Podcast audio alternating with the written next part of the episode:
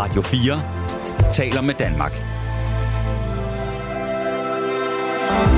Velkommen til Nattevagten. I nat med Karoline Sasha Koches.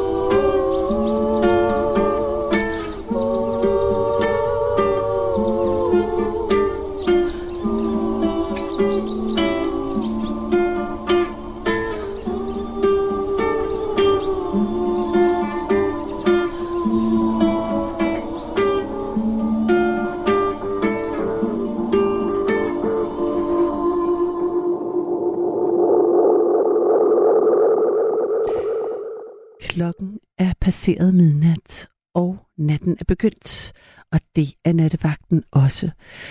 De næste to timer sender vi nemlig live her fra studiet i Studiestræde. Og måske du kan regne ud, hvad nattens tema er. I hvert fald så havde vi fædre som nattens udgangspunkt i går. Og det betyder, at vi selvfølgelig bliver nødt til at tage mødre i dag. Ingen fædre uden mødre, eller omvendt, eller måske. I hvert fald er det sådan, at de næste to timer, så er jeg ikke alene. Jeg har nemlig Rebecca Nesheim med mig, som tager telefonen. Men inden da, så har jeg hævet hende ind i studiet. Og nu er du ved mikrofonen. God aften. God aften. Vi skal tale om mor. Ja. Yeah. Fordi det er jo, hun er jo en uundgåelig størrelse i vores allesammens liv. Der er flere tilfælde, hvor fædre kan være fraværende, øh, øh, fjerne.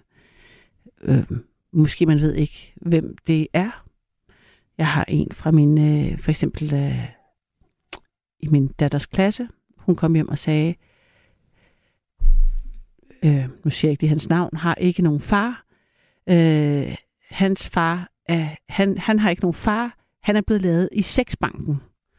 Hold da op. Og ja. så var det så, jeg skulle sige, jeg tror, du mener sædbanken. Øh, men da hun hverken ved, hvad sex eller sæd er, 407, så bare havde vi en enorm lang snak om øh, ting, der var faktisk ret kompliceret at skulle forklare. Ja.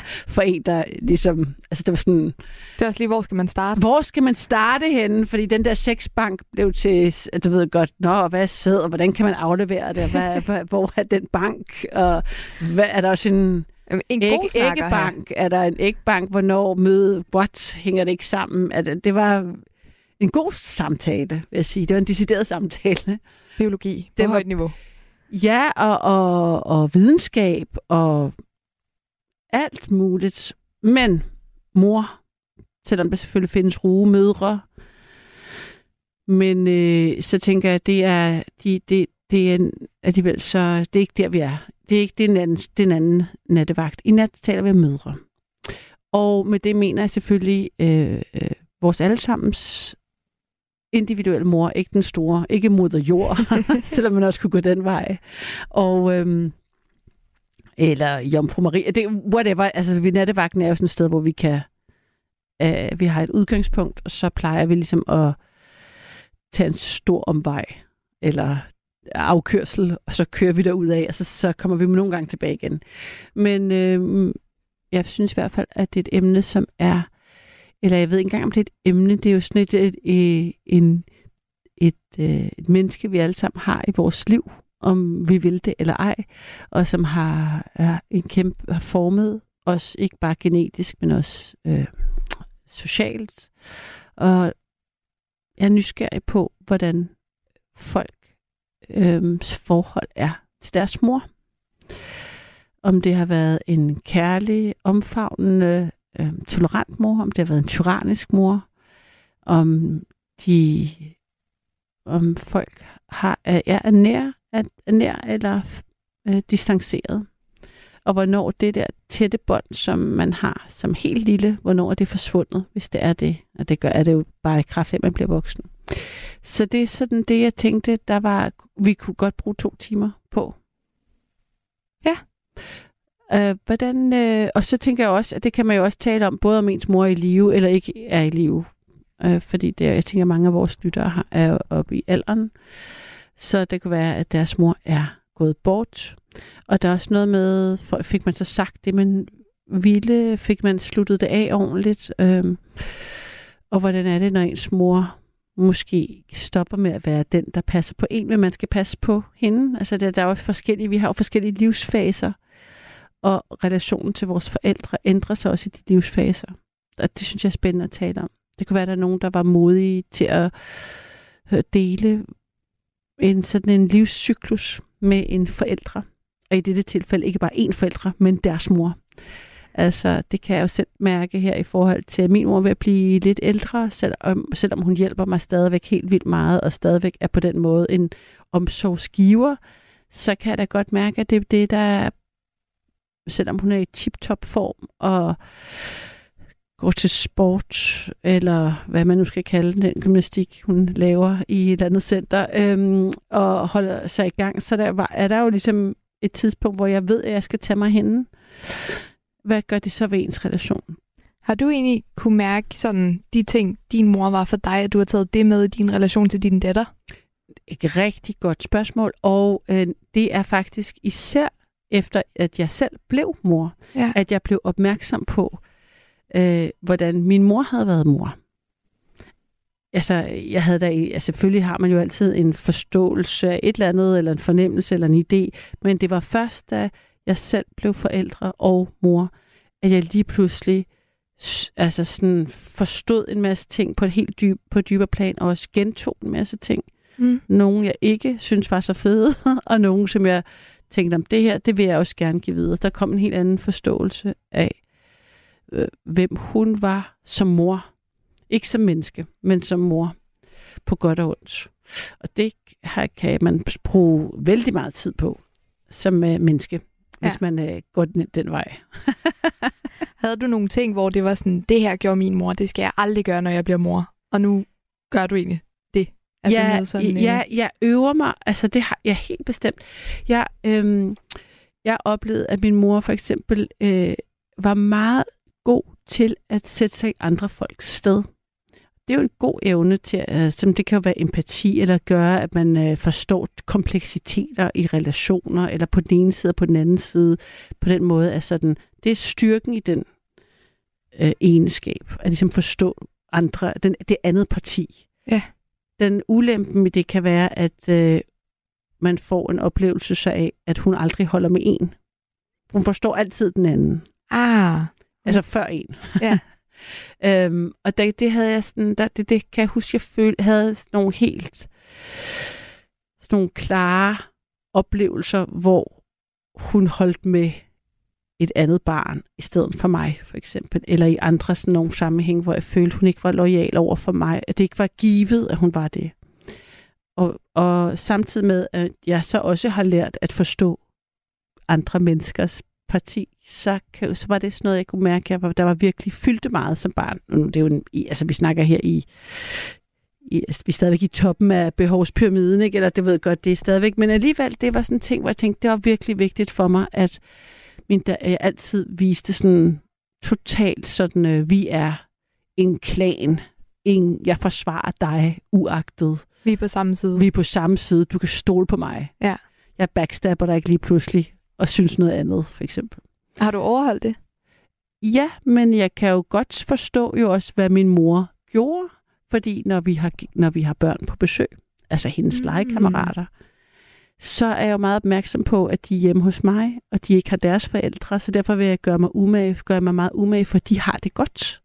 Og der skal der meget lidt til, før at øh, min datter oplever, at jeg er øh, holder mere med dem end med hende. Og jeg øh, behandler dem bedre end hende, eller de fik et større stykke slik. Men det er jo klart, fordi Mm. de var gæsten, synes jeg. Ja. Så jeg har fået den igen. Så på den måde er alting jo sjældent sort-hvid, og der, jeg er også blevet klogere på, hvorfor min mor gjorde det, kan man Ja. ja. sige. Samtidig med, at jeg tænker, hov, der, der skal, det skal jeg være opmærksom på. Så jeg tager i hvert fald måske, det der er forskellen er måske også, at jeg tager, tager det alvorligt, når hun siger det. Selvom det kan godt være, at min, de episoder, jeg huskede i voksenperspektiv, havde, ville jeg have gjort, altså var der en logik til, hvad min mor gjorde. Og, der, og hun tog mig ikke alvorligt, fordi selvfølgelig havde hun i voksen forståelsen ret. Mm. Men jeg kunne så lige pludselig mærke, at jeg kunne huske, hvad barnefølelsen var. Og den var ligesom... Derfor så, så, tager jeg også, så tager jeg det alvorligt, når hun siger det. Ja. Ja, det gør vel også, at du på en eller anden måde kan i tale sætte den. Ja. Og fordi jeg ligesom får... Ja. Så sådan er der øh, potentiale for at blive øh, et... Øh, for både forstå ens egen mor og sig selv ved at øh, få blive mor. Men altså, så allerede her kan du mærke, at der er masser at tale om. Jamen, masser og masser. Ja, og så, så, så, så, så er jeg nysgerrig på, altså vi har jo alle sammen øh, forskellige relationer til deres til, til, til vores forældre, og jeg, jeg synes, jeg har været overrasket over i nattevagten øh, i de år, jeg har været her, og talt med folk, hvordan også øh, det med, at relationer går i opløsning. Det synes jeg er så vildt. Altså, og jeg taler ud fra, at jeg har et øh, lille barn, nu er hun jo allerede større, men de her første syv år, der har der jo været, der er sådan et barn jo fuldstændig afhængig af sine forældre og sin mor, og, øh, og elsker moren ubetinget, og det er ligesom bare, hun vil hellere være sammen med forældren end andre, nogle andre mennesker. Nu begynder at legekammerater at være mere interessante. Det der med, altså nu begynder den der løsrivelse, men det er jo så vildt at tænke, at man alle nok alle starter der, og så kan det ende med, at man aldrig taler sammen. Det er jo ikke så længe siden, vi havde en lytter igennem, der fortalte, at hun aldrig, øh, at moren ikke ville komme til hendes datters barnedåb, fordi hun okay. netop ville på ferie. Og det havde været så øhm, oprørende for hende, at de var, havde mistet kontakten for altid. Hold da op. For eksempel. Ikke? Og det er bare sådan, det tænker, det tænker sådan, wow, det er vildt, de der øhm, rejser, man er igennem, og lige meget også hvor hårde ens forældre har været, eller ens mor kan have været, eller hvor problematisk det er, så er der stadigvæk et, et, et øh, sådan andet fund, grundlæggende ønske om at blive elsket, eller blive set, som gør, at man at det kan sove, det kan blive ved at sove på sådan helt sådan et øh, voldsomt dramatisk plan, ikke? hvis mm. der er noget, der går ligesom konflikt i den. Så det tænker jeg, at øhm, vi, vi, vi skulle tale om mor. Hvad med, du har, har du... Øh, jeg har en mor. Du har en mor? Ja. Og hvor tit, øh, hvad din, hvordan, hvor tit ser I hinanden? Vi ser faktisk hinanden relativt ofte. Ja. Øh, hun er flyttet til Storkøbenhavn, så hun er en cykeltur væk. Det er dejligt. Er hun flyttet til København på grund af dig? Øh, nej, hun er flyttet til København, fordi hun altid godt ville ind mod byen. Hun har hendes bror bor herinde, og ja. mig og min søster bor herinde, så mm. hun vil ligesom godt tættere på os. Og mm. så kom der en mulighed for, at hun kunne gøre det, og så greb hun den. Og det er virkelig dejligt. Det er meget... Øh, nu kan jeg selv vurdere, hvis jeg vil hjem fra skole og ikke kan overskue at lave mad, så kan jeg være sådan en rigtig curlingbarn, der cykler hjem til min mor, i stedet for at cykle hjem til mig selv. Ej, fantastisk. Det er, fakt- det er faktisk virkelig rart. Det gad jeg godt. Ja, det, øh, det, det er meget hyggeligt. Mm. Det kan jeg godt lide. Min mor, hun er meget, øh, har altid været meget sådan løvemoragtig. Ja. Og hun har faktisk, altså apropos den, jeg tror, nogle gange så tror jeg også, hun har været lidt for god til altid at tage mit parti. Ja. Altså, der, der er forskellige grader af det, ikke? Præcis. Jeg har, hvis jeg sige, jeg har også haft et ret, øh, en ret vild samtale med en fra øh, mit barns skole. Ja. Hvor der var en dreng, der havde sparket min datter. Og jeg havde sådan en, en situation, hvor jeg talte med en mor. Og der gik hun så meget i forsvar på sin søns vegne, at det var, altså, en, altså hvis man skrev det ud, ville det være sådan en sindssyg sketch. Hun, og det brugte, hun blev også ved med at sige, jeg er jo også sådan en løvemor. Og jeg var sådan lidt, nej, du, jamen, du er jo i gang med at Okay, jeg vil sige, Gør min... din søn til total psykopat, hvis du prøver at legitimisere, at han godt må sparke min datter, og det nok var hendes skyld, eller så det var jeg slet. Altså, så man, det, ja. det kan også stikke af den anden vej. Jeg vil sige, altså min mor var ikke løvemor i, i den grad. Nej. hun, øh, hun kunne godt, altså, lærte os hvad der var rigtigt mm. og hvad der var forkert. Men hun var klart sådan en, der altid, uanset hvor eller hvornår, så kunne man altid ringe til hende, skulle nok være der. Mm. Og sådan en rigtig klassisk mor, der altid fandt det, jeg ikke kunne finde, eller fik pletterne af det tøj, jeg havde givet op på, eller hun havde bare altid en løsning på alt. Har altid en løsning på alt. Wow. Ja. ja det lyder som en dejlig mor. Jamen, det er det også. Der, det. Jeg, jeg har fået en sms, ja. Rebecca, der står, hvorfor tager I ikke telefonen? Jeg løber ud til den. Ja, altså, jeg vil gerne svare på det. Det, Nå, ja. det kan jeg så svare på. Det er, fordi Rebecca står herinde, og det er hende, der skal tage telefonen. jeg, jeg, så jeg løber ud til telefonen og tager det. den nu. Tak. Det her er nattevagten, og øh, fortvivl ej, fordi nu bliver telefonerne taget. For det er nemlig sådan, at du kan ringe ind, og nummeret hertil er 72 30 44 44 72 30 44 44. Så hvis du har prøvet at øh, gøre det, så synes jeg, at øh, du skal prøve igen så er det sådan, at øh, du også skal sende en sms på 1424, og jeg håber, at du allermest giver mig et kald på 72 30 44 44. Udgangspunktet for nattens samtale er mødre. Din mor. Måske også, hvordan du er mor. Det kan vi se, om vi kan komme øh, øh derhen. Men i hvert fald øh, mødre din mor, hvad er hun for et menneske? Hvad er dit forhold til hende? Og hvordan har det udviklet sig over tid? Jeg glæder mig til at høre fra dig. 72 30 44 44. Jeg vil hellere prøve at snakke med nogen.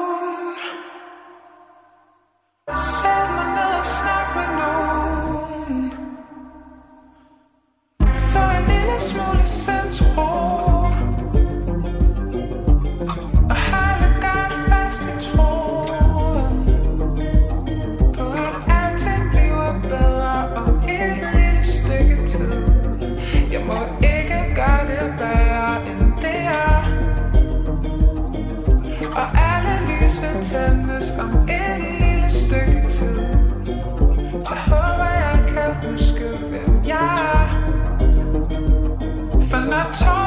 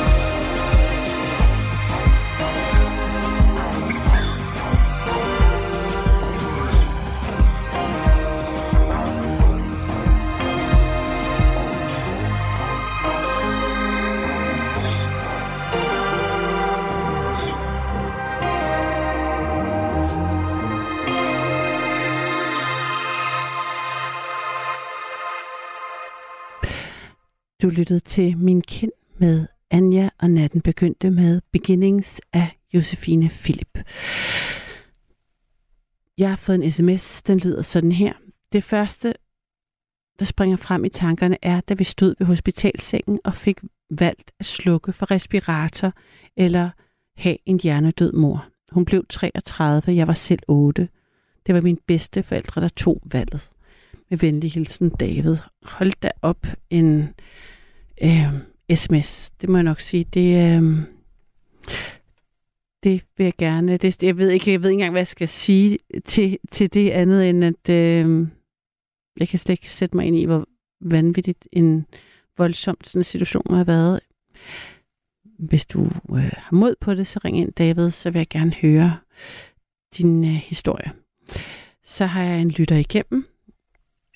Hallo? Hej. Hallo. Hej, Hej Finn.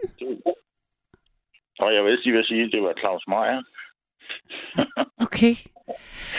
Du er fuld af sjov. ja, det skal ikke være kedeligt, ja. Nej, nej, det er også lørdag aften, så...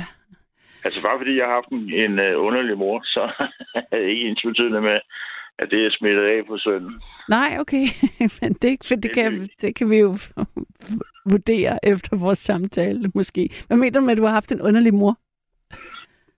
Jamen, det var sådan, at jeg flere gange har ønsket mig, at jeg måske havde en anden mor. Ikke? Okay. Øh, fordi hun ikke... Øh, jeg brugte også tit det der udtryk, øh, at min mor, hun var ligesom grønlandsk øh, varme. At hvis du tissede i bukserne, så holdt det i varmen i måske to minutter. Og så bagefter så slog hun over i, i ligesom det, der var dagens agenda. Og hvis hun var i dårlig humør, jamen, så skulle man bare skældes ud, og så var der alt muligt galt hele tiden. Og det blev ved hele vejen op. Øh, hun levede i 86 år. Hold da op, jeg forstod overhovedet ikke det der med øh, grønlandsk varme. Jo, og det, det med at tisse i bukserne. Man, det forstod ja, med tisse i bukserne, og så holder det to minutter.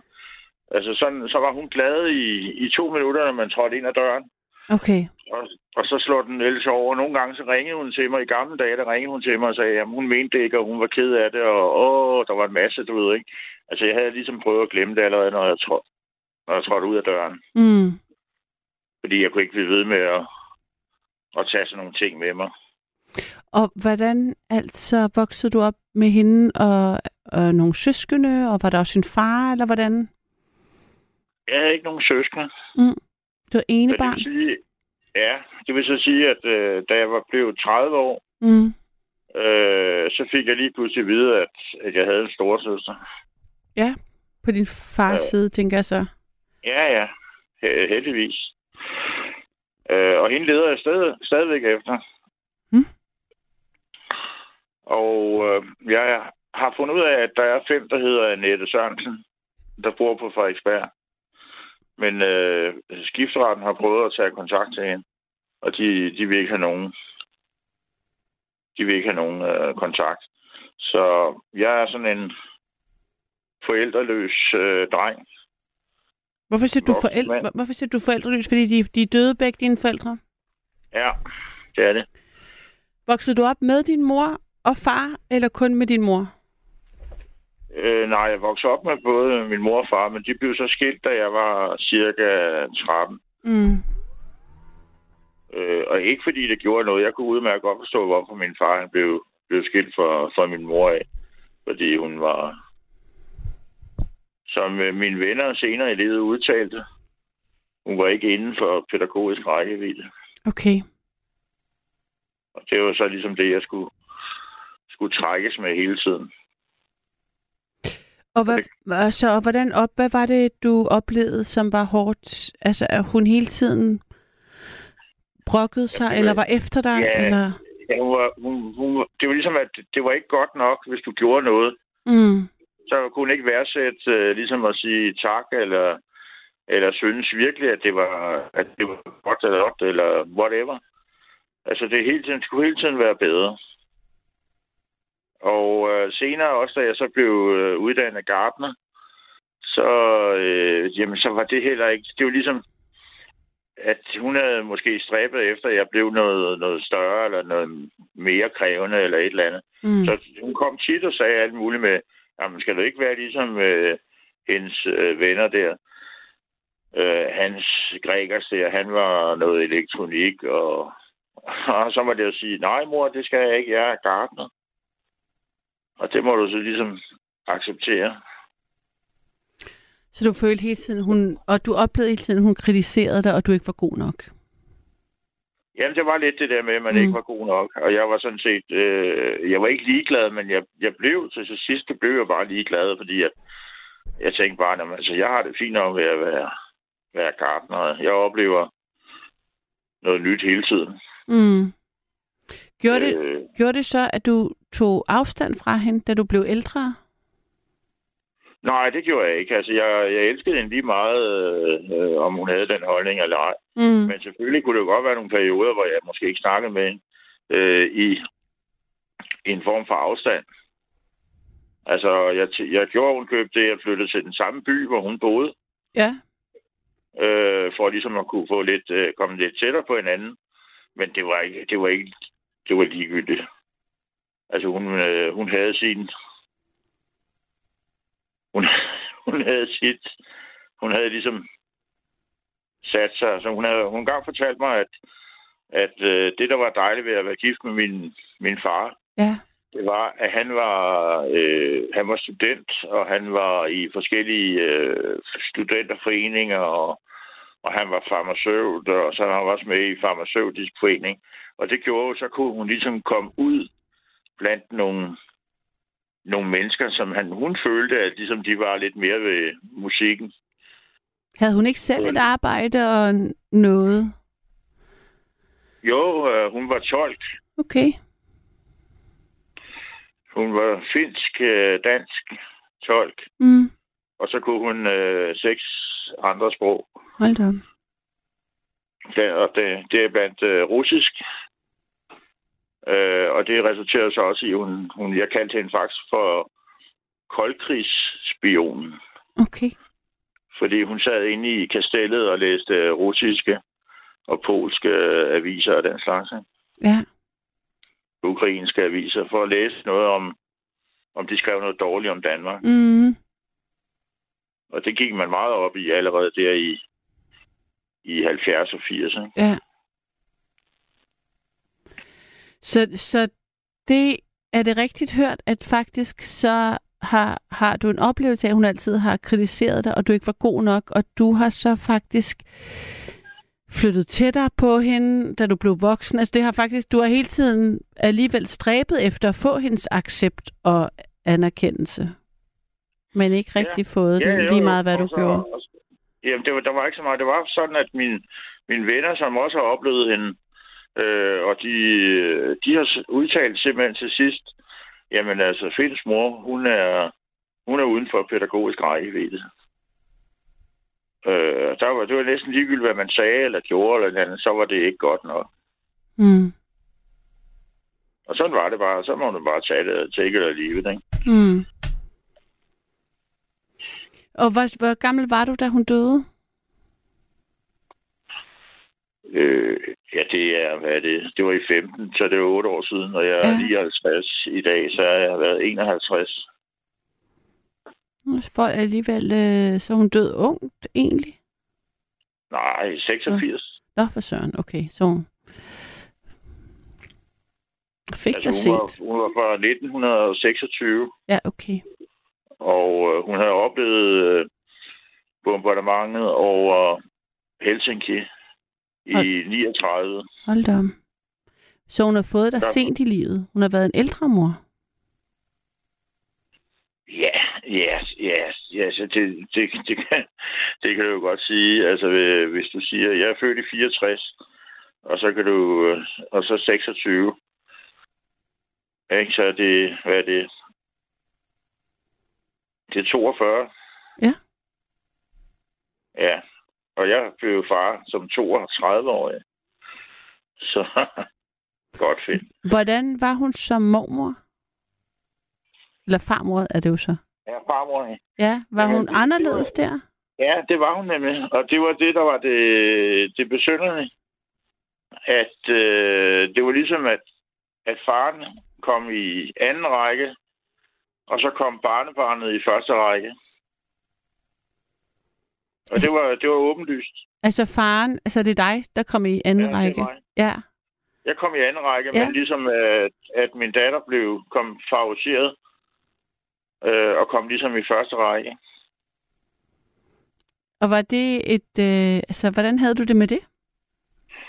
Jamen, det havde det fint men jeg var sådan set, øh, jeg var lidt ligeglad. Altså, det, det, hun var stadig min mor, og det var stadig mit, øh, min datter. Øh, og min datter og jeg, vi har det fint øh, sammen. Og jeg, jeg snakker med hende næsten hver dag. Så Nå. det, Hvor hyggeligt. Hvordan gør I det? Er det dig, der ringer, eller er det hende, der ringer, og hvad tid? det er sådan lidt forskelligt. Ja. Ja. SMS eller ringer, eller... Det, det skiftes vi til. Hvor, gange gammel, går hvor gammel er hun? Hun er 26. 26. Ja. Men det er jo dejligt, at øh, man har en, der er tæt på en. Ja. Så har, har du øhm, for, gjort, ligesom været bevidst om at gøre noget andet end din mor? Eller altså sådan, har det været en del af? Har du været sådan lidt sådan, om det her må jeg... Øhm, det her vil jeg gøre du? anderledes. Jamen som forældre. Nej, I forhold altså, til at bekræfte, til, i forhold til, at, at du bekræfter du din datter enormt meget i, at hun er god nok, eller er du også kri- lidt kritisk, Jo, jo, ligesom jeg din mor? også en gang imellem, at jeg elsker hende, og at, hun, øh, at det er fint, det hun gør, og sådan nogle ting. Altså, hun får da den bekræftelse, som, som hun ligesom er berettiget til. Følte du, at din mor ikke, altså ikke sagde, sagde din mor ikke, at hun elskede dig, for eksempel? Jo, jo, men det havde vi været igennem allerede i øh, 70'erne. Der var vi, havde vi sådan en, ja, der havde vi sådan den der sådan lidt med I love you øh, tema, som vi tit skrev på sådan nogle sædler og alt muligt. Din mor og dig? Ja, ja. Okay, så hun var ikke helt øh, øh, hård i filten hele tiden? Nej, det var hun, det var hun heller ikke, men, men det, er jo bare, altså, det er jo bare på et andet tidspunkt, hvor jeg er yngre, øh, kan man sige. Så der præger hun måske min opvækst. Øh, jeg vil sige 70, så måske fra jeg er 12 år, og så øh, der, hvor de bliver skilt. Og så lidt senere, da jeg blev måske 16, Mm. 17, så begynder jeg måske at udvikle mig mere som en mand, og så tager jeg ligesom mere afstand. Der er mange ting, man gider finde sig i, og så er der også nogle ting, man ikke finder sig i. Ikke? Mm. Og så tager man ligesom afstand, så, så vokser du, så flytter du hjemmefra. Så boede jeg på kollega allerede som, som 17-årig. Og så begy- var jeg sådan set flyttet hjemmefra. Ja. Og Og det hvordan, har jeg nyt helt vildt. og hvordan, til. ja, hvordan i forhold til, da hun døde, hvor var, var det... Hvordan, hvordan, Hun døde meget kedeligt. Hun døde, hun lå, øh, hun lå på et plejehjem. Øh, Jeg kan faktisk se fra min stue over til plejehjemmet. er det rigtigt? Nej. Ja, så, så tæt er det. Men det gode var, at øh, det der mærkelige øh, plejehjem, hun lå på, øh, jeg følte ikke rigtigt, at de, øh, de gjorde noget for deres, øh, deres øh, hvad hedder sådan noget? Ja, hvad hedder sådan noget, når der er nogen, der bor på et plejehjem? Deres øh, beboere? Ja, beboere, jeg vil lige ved at sige indsatte, men det Ja, var, nej. Nej, det kunne man godt ønske sig.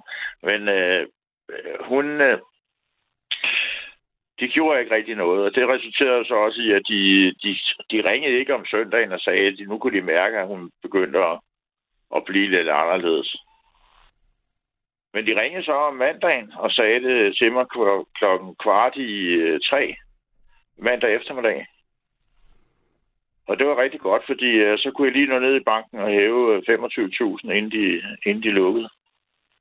På hendes konto? Ja, fordi jeg havde jo øh, som pårørende, øh, så administrerede jeg hendes øh, konto, blandt andet. Så du nåede lige at tænke, nu kan jeg lige tage 25.000 øh, og få komme Ja, ja, udenom, øh, udenom skatten. Af- Afskat. Nej, nej, nej. Så det hele det bliver registreret, så Okay. der, er ikke, der er ikke noget der. Øh, og når det så kommer til øh, arveafgift og så videre, så får man, øh, man kan få 200, på det tidspunkt kunne man få 270.000 øh, udbetalt.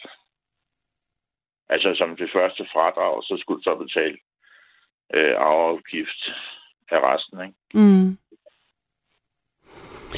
Men, men og, og, altså, det var da... Øh, øh, øh, både, jeg tænker, det, det må da både være godt, og altså, det må da være vildt, at hun, bliver, hun kommer på et plejehjem, som du simpelthen kan se fra dit vindue.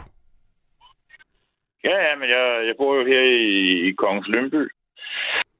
Øh, og ved også, øh, jeg kan lige sende en hilsen ud til alle fansene, der lytter.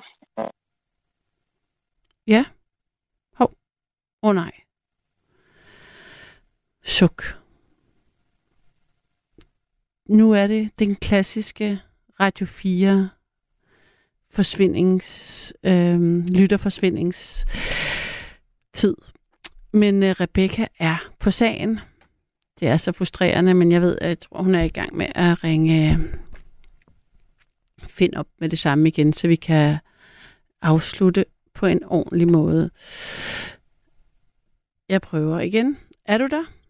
Ja, vi prøver igen. Ja, altså. Ligesom de små, små hunde. Ja. Vi prøver også hele tiden. men øh, hvad hedder, nu røg jeg ud. Øh, det havde jeg ikke lige øh, tænkt, men jeg kunne godt se, at klokken var også halv. Jo, det er okay. Vi, vi havde også et... Øh, der var også lige en, et, øh, en intro og den slags. Det er jo ikke, fordi vi har talt så, så længe, men altså... Ja, egentlig møst... Ja, hvad, hvad siger du? Jeg lyttede, jeg lyttede jo på øh, den dag, hvor, hvor Torben Steno var på, og der var der jo øh, 14 udfald. Jamen altså, det er, det er jeg ikke i tvivl om. At der kan være... Altså, det er, det er helt vanvittigt for os, der sidder herinde også, kan jeg hilse at sige. Men jeg håber ikke, det bliver sådan i nat. Så er der en, der skriver med store bogstaver, se så få det fucking fikset. Og jeg vil bare sige til dig, der skriver det, jeg ville ønske det. Du har ret. Altså, så det er ikke, det er ikke, det er ikke noget, os værter kan gøre noget ved, andet end vi hele tiden siger det til ledelsen. Så, så jeg kan godt forstå, I som lytter er frustreret, og vi, vi er også som værter enormt frustreret over det. Kunne, Men, man eventuelt, kunne man eventuelt prøve at lave et forsøg, og så prøve at flytte tidspunktet til kl. 22, og så til 00, og så se, om der kommer udfald der. Nej, men det er, ja, der, der er nogen, der arbejder på sagen, men uh, det er det er noget med deres ud... Ja, det, jeg tænker, lad os ikke bruge vores øh, radio, direkte radiotid på det. Nogle arbejder på sagen, men tydeligvis ikke godt nok, hvad kan jeg sige. men uh, ja, ja. men uh, Finn, nu, vi synes lige, vi skal... Din mor, hun døde i 15? Hun døde i 15, ja. På et plejehjem, ja. som du kunne se. Besøgte du hende så derovre øh, også øh, dagligt, eller hvordan fungerede det? Dig, jeg kan fortælle dig, at jeg havde en episode faktisk, øh, mens hun var over på, på plejehjemmet. Mm. Øh, der har hun fødselsdag, og det har hun den 20. juli. Og der havde jeg faktisk tænkt mig, at øh, hun skulle have en flaske Campari. Okay. Fordi at, øh, det kunne hun godt lide. Mm. Og øh, men øh, så var det bare det, at hun lige pludselig øh, skulle svine mig til og sige, at jeg var tyk og sådan nogle ting. Øh, og det, det var ikke ligefrem det, man øh, havde lyst til at høre på.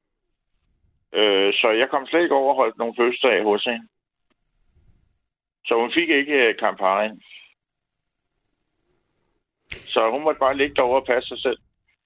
Så du, du, det lykkedes dig alligevel at sætte nogle grænser over for hende? når hun blev for strid.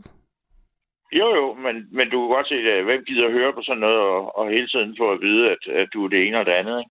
Altså, så, så, må, så tager man afstand. Ja. Og så ligger om det gentager sig. Hvis man ikke kan forstå det, hun ligger der som 86 år og ikke kan finde ud af, at hendes søn nok, nok ikke rigtig bliver glad, hvis man siger, at han er tyk, så er det bare underligt. Altså, det var sådan nogle... Øh, sådan nogle grænseværdier, hun gik mere op i. Mm. Og hun var selv øh, sådan småbuttet. Og t- hvad, t- havde du talt, konfronteret du hende med det? Med, konfronterede ja, du hende med det? Ja, jeg har sagt til hende, at det var noget, jeg arvede. Hendes øh, fedmegen, det var noget, jeg arvede for hende. Nå, nej, men jeg tænker ikke på det med fedmen. Jeg tænker, ikke, jeg tænker mere på det med, at hun i, var så kritisk. Altså, det er jo ikke særlig sødt sagt. Nej, men det vil da være... Altså, jeg er jo... Øh, hvad kan man sige? Jeg, jeg synes selv, jeg er sådan mere lige ud af, af landevejen. Mm. Øh, og så holder man en lille pause i at, at ses måske, eller man Man siger tingene lige ud, og mm. så færdig. Mm. Og hvis du, hvis du bliver ved med at gentage, jamen, så tager vi bare en lidt længere pause. Så er det bare det. Altså, Sagde du det til jeg, hende? Det har stået på hele tiden. Og når det står på hele tiden, og det er, ligesom bliver uforbederligt, Altså ligesom hvis du får at vide nok. Men jeg forstår alt, hvad du siger. Jeg, du ved godt, jeg tænker bare, jeg blev bare nysgerrig på, om du havde altså, talt med hende om det, hvad, hvad hun sagde til det. Altså når du sagde, prøv at høre, ja, det her, det gør, det gør mig ondt, jeg bliver ked af det, jeg bliver sur, lad være. Hvad svarer sådan, hun så? Sådan, sådan, øh, jeg kommer ikke fra den øh, generation. Nej, okay. Altså, jeg laver lidt mere kort proces, så... Så du lagde hende på det- is hver gang, så, så det var ligesom den, Ja, det var den simpelthen, jeg dynamik, I gad- jeg havde. gad- Ja. Jeg, jeg har jo sagt det til hende så mange gange, og, og til ligegyldigt, så hjalp det jo ikke. Og hvad så, da hun så, altså, mm, da hun så dør, mm, var Men det... så er der også en lille historie, der er, når hun Ja. så dør, så har hun jo gået og sagt, øh, hun har ligesom prøvet at være forudsigelig for sin død. Mm, Så hun har øh, fortalt mig og sin øh, tidligere svigerinde, eller hvad bliver det? Min ekskærestes. Og så barnet, øh, mit barns, øh, har fortalt, at hun har ligesom taget vare på sig selv. Så når hun dør, så er der taget vare for hende. Så vil hun bare kunne blive sat i jorden. Og så skulle vi ikke bruge mere tid på det. mm. Altså betalt for var sin da- egen var begravelse. Ja. Ja, ja, det var da en Ja. god gæst at, at gøre sådan og sådan. ja. Øh, men hun ville så ikke fortælle mig, øh, hvor hun blev, blev begravet henne. Øh, fordi det var jo hemmeligt og tysk-tysk. Men altså, hun havde så også fortalt, at det var over på Sorgenfri Kirkegård. Og jeg kender gardneren over på Sorgenfri Kirkegård. Så jeg skulle nok finde ud af, hvor det var. Og så sagde jeg så til hende, at øh, hun ville blive kendt for, for det hende, der, der lå under den gule plet. Hvad er den gule plet? Den gule plet. Den, den forstår hun ikke. Jeg siger jo, fordi når jeg har fundet ud af, hvor du øh, blev begravet hen, så vil jeg komme med noget urin og hælde ud, så der kommer en gul plet på græsplænen. Nå, Det Okay, var fordi, at, ja, det var jo smart, ikke? Så helt grøn græsplæne, og så er der en gul plet, og det var der Finns mor lå, ikke? Men så galt gik det ikke.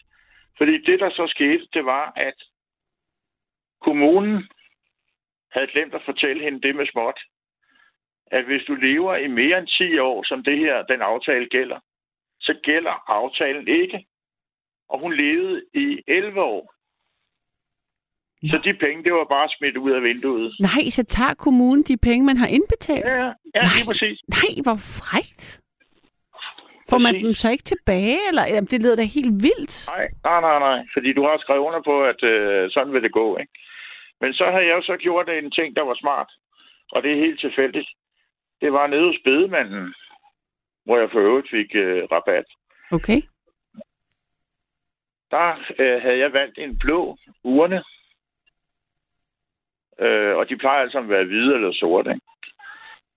Den blå urne, den står nu nede hos øh, Lønby Parkkirke, Kirkegård i Lønby. Mm-hmm. Så har den stået i øh, lidt over otte år. Er, er din mor i den urne? Ja, hun ligger der i. Hun er blevet, hun er blevet kremeret og kommet tilbage, og så var det meningen. Og så har jeg så snakket med, med kirkegården, og de sagde, kom, sagde så, at jeg skulle komme med alle mulige dokumenter og, og fanden som på pumpestok, bare for at få den her urne udleveret. Men så har jeg så skrevet til, øh, til øh, kirkeministeriet, og de har så skrevet tilbage og fortalt mig, at jeg kan bare få urnen udleveret uden problemer.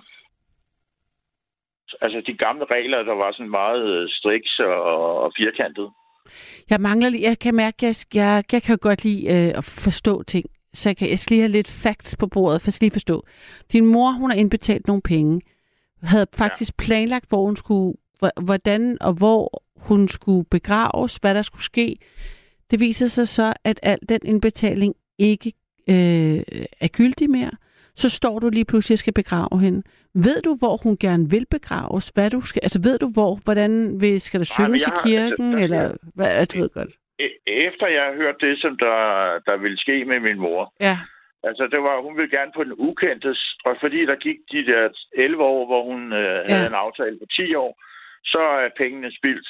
Okay. Så du vidste, så, hun ville på de ukendtes? Ja. Og så stod det ligesom, så tænkte jeg, nu, nu øh, vil jeg hellere gøre noget andet. Jeg vil hellere sprede hende over Øresund. Åh oh, ja. Øh, fordi jeg tænker, ved du hvad, jeg vil ikke have noget med kommunen at gøre, når de har været sådan nogle svin over for hende. Og at de ikke bare kan sige, hvordan tingene er, og sørge for, at hun kunne få en, en værdig øh, øh, gravsted. Ikke? Mm. Så øh, jeg ændrer... Du går ned til øh, bedemanden, siger, har du en urne på, til, på tilbud, eller du får, den, du får en god pris? Nej, nej, jeg valgte bare en urne, og så fik jeg... Øh, øh, den var med i, i den pris, jeg fik. Altså, det var oprindeligt 25.000, men jeg fik så 10 procent på... Hold da op, hvor det mange penge. Ja. Hvad får man for 25.000? Ja, der får du en annonce i avisen. Ja. Øh, og der sluttede jeg så også af med i teksten der, at hvor der stod, at hun var død. Og så kunne man skrive ligesom øh, fem. Ligesom øh, Mona Riesland. Mona Riesland, de skrev Volvo øh, til salg. På deres dødsannonce, så skrev jeg, øh, she is Finnish. Ja, fordi hun også var fra Finland? Lige præcis. Okay, så du lavede sådan... Det var ligesom, now she is Finnish, ikke? det skulle da kun godt med noget galgenhumor, og så Ja, ja. Så kunne jeg køre det med, ikke? Regards from Finn, eller hvad? Havde du ja, også ligesom... Og så fik jeg så ja. rabat, fordi at øh, bedemanden var... Jeg kan, der skete jo det. Jeg kom ned til bedemanden. Ja. Og skulle gå ind. Og den bedemanden havde en afdeling i den samme bygning, som min mor boede i. Okay. Som var en tidligere... Praktisk. Altså et, på ved plejehjemmet? Nej, nej, nej. nej. Nej, fra før plejehjemmet? Det var, det var før hun kom på plejehjem. Okay. Der boede hun i i en rød ejendom, der hed Jægergården. Mm-hmm. Og det var, der var tidligere havde været en bilforhandler, der var, hvor der var lavet hvor der var lavet bede, bedemandsforretning. Okay. Og så vil jeg gå ind, så ringer jeg til dem, så er der ikke nogen, jeg kan se, der tager telefonen. Jeg står ude foran. Og så, så bliver der sagt Lønby øh, bedemandsforretning. Og så siger jeg så, er det den usynlige bedemand? Og så blev jeg helt stille. Og så måtte de jo sige ja. Fordi jeg havde jo spottet, at de, de, var, de sad bare i Holte og tog den, når de ringede til Lønby. Mm.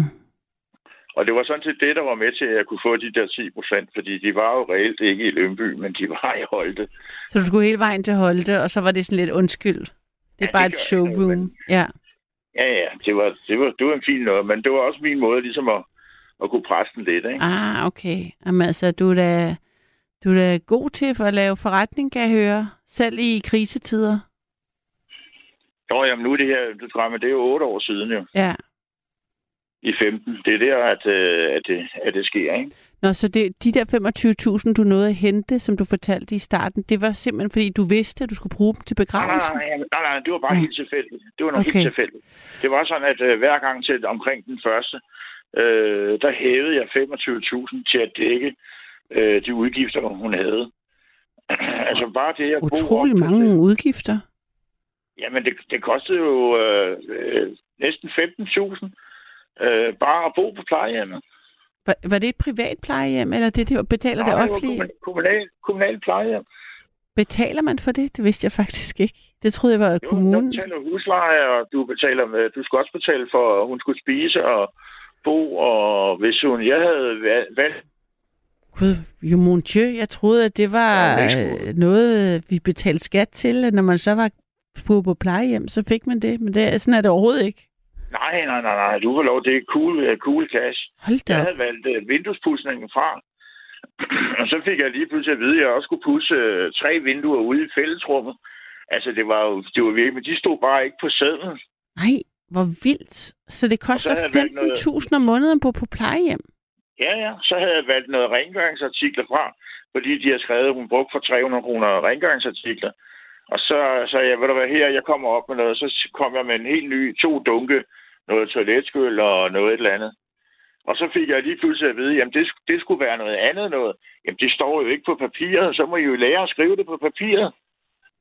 Hvad med altså, folk, der ikke har råd til at gå på plejehjem? Det, det, det jeg lyder helt vildt, fordi det er jo mere end en folkepension, kan man jo roligt sige. Ja, men det, er, det, var, det, var, det var kun godt, at sådan nogle ting bliver berammet. Altså, det var helt vanvittigt. Busturen havde jeg også lidt, lidt droppet. Jeg har også droppet hendes øh, frisør. Så Shit. det var Jeg bliver meget ja, stresset ved tanken om alderdom, når jeg hører det der.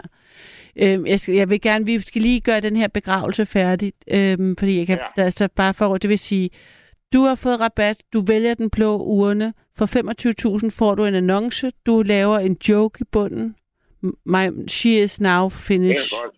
Yes, fordi hun var fra Finland. Yes. Og det er også derfor, jeg hedder Finn. Det er det. det er, og det kunne det var, og så øh, får man, det vil sige, man får en urne og øhm, en annonce i avisen for 25. Ja, og så nogle blomster og en eller anden øh, blomsteropsats øh, på kisten. Øh, det får du også med en krans eller et eller andet. Det er fordi, der er en kiste først, så man til begravelsen, eller hvad? Øh, ja, fordi øh, inden man bliver brændt, øh, så, kom, så ligger man i en kiste, og så bliver man ja, kremeret, og så når man så bliver kremeret, så er det en kiste, man fører ind i ovnen. Åh oh, ja. Og fortæl mig lige, så, så havde I en begravelse i et kapel, eller i en kirke, eller hvordan? Det havde vi en kirke i Lønby Kirke. Ja. Og havde hun så skrevet, altså vidste du så godt, hvad, hvordan I skulle gøre det? Nej, det havde jeg selv arrangeret. Nu okay. har jeg jo selv arbejdet på en kirkegård, så jeg havde en, en stor erfaring i, i både det ene og det andet. Og det gjorde også, at øh, det var ikke til at sige, hvor mange der ville øh, møde op øh, til hendes begravelse. Mm. Så jeg valgte at gøre det, at jeg havde taget en øh, kuffert med, en gammel kuffert, og så havde jeg nogle pilsner og, og nogle drinks og noget, jeg kunne servere øh, nede på bænken. Der var sådan et lille anlæg, som jeg engang havde været med til at lave. Så gik vi derned, og der kom mine øh, tre fædre fra Norge. Ja. Altså, det var min mors søsters øh, børn. Okay. De boede i, i Bergen. De, kom, de var med til begravelsen. Og så var der øh, fire af mine venner. For at støtte op øh, om dig, der er søstre? Ja, ja, nogen, som jeg havde inviteret, ikke? Mm. Øh, og jeg var også med til, til Henriks øh, fars og mors øh, begravelse. Og var der så gravøl bagefter? Ja, det var det. Så havde jeg gravøl med, og det der med i tasken. Nu tog du med i tasken? Ja, fordi det havde jeg sørget for, fordi øh, så blev det en billig omgang. Og jeg ved, at der er tre af dem, de drikker ikke øl, så de skulle bare have en sodavand, ikke? Og det var kun dem fra Norge, der lige skulle have en at, at kvikke op på, ikke? Og hvor fik I, hvor sad I så drak de der bajer, du havde med i tasken? Ja, det havde vi lige over på kirken. Der er der sådan et lille torv øh, ved en kanal. Nå, så I gik simpelthen over på torvet og drak en øl? Det kan man godt sige. Der er sådan en lille plads øh, med nogle bænker og noget. Så sad jeg lige og legnede det der op. Ja. Så det var lidt diskret. Og så sad vi der. Så gik vi så derfra i følge. Derfra så gik vi over til Mette Blomsterbergs øh, café. Ja. Hun var jo hot øh, på det tidspunkt. Ja.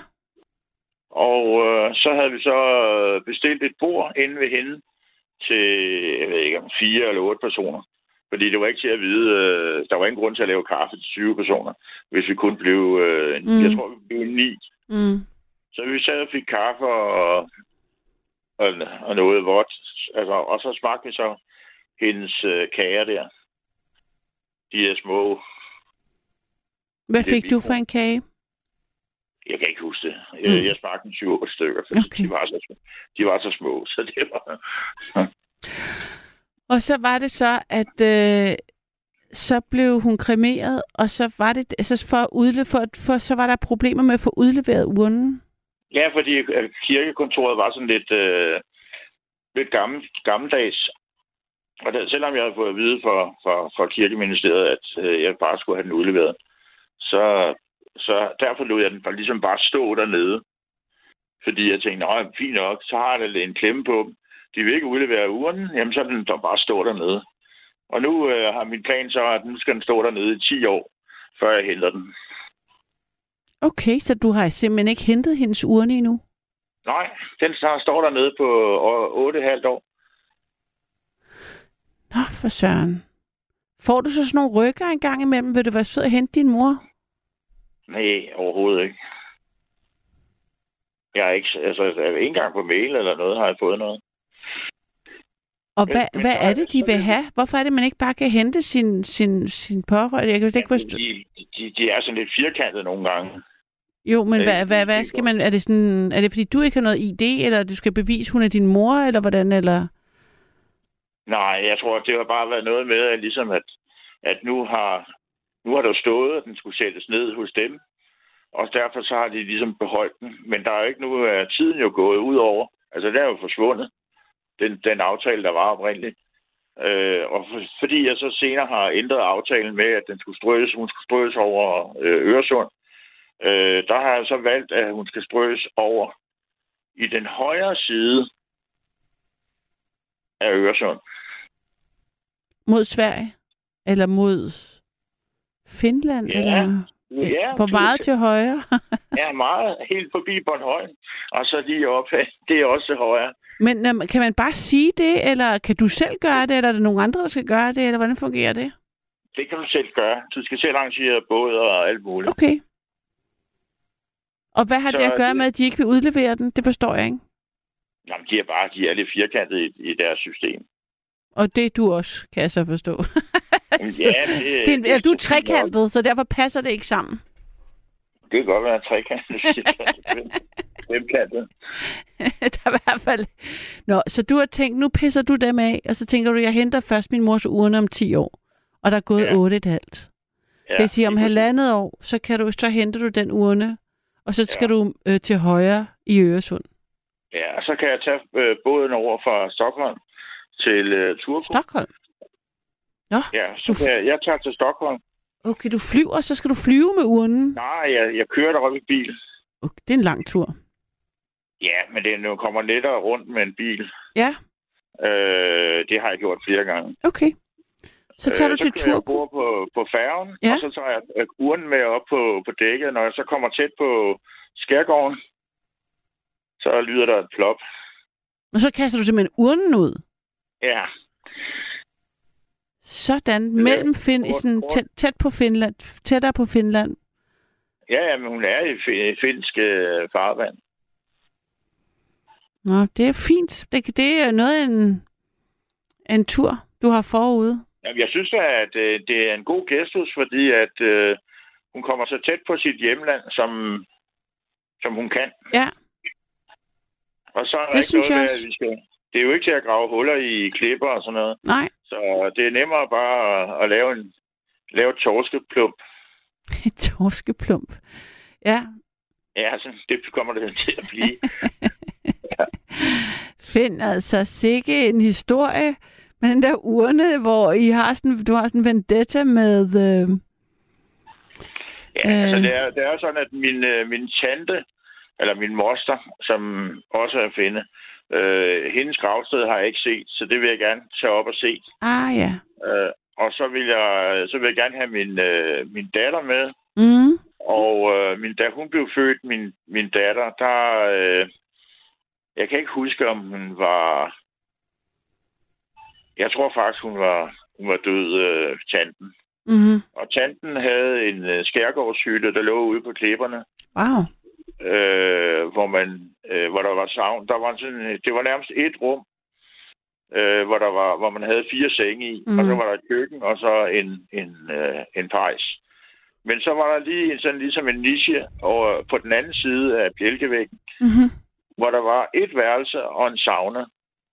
Og saunaen, det var ligesom det, man, man brugte øh, til at varme op, til at lave koldt og varmt vand.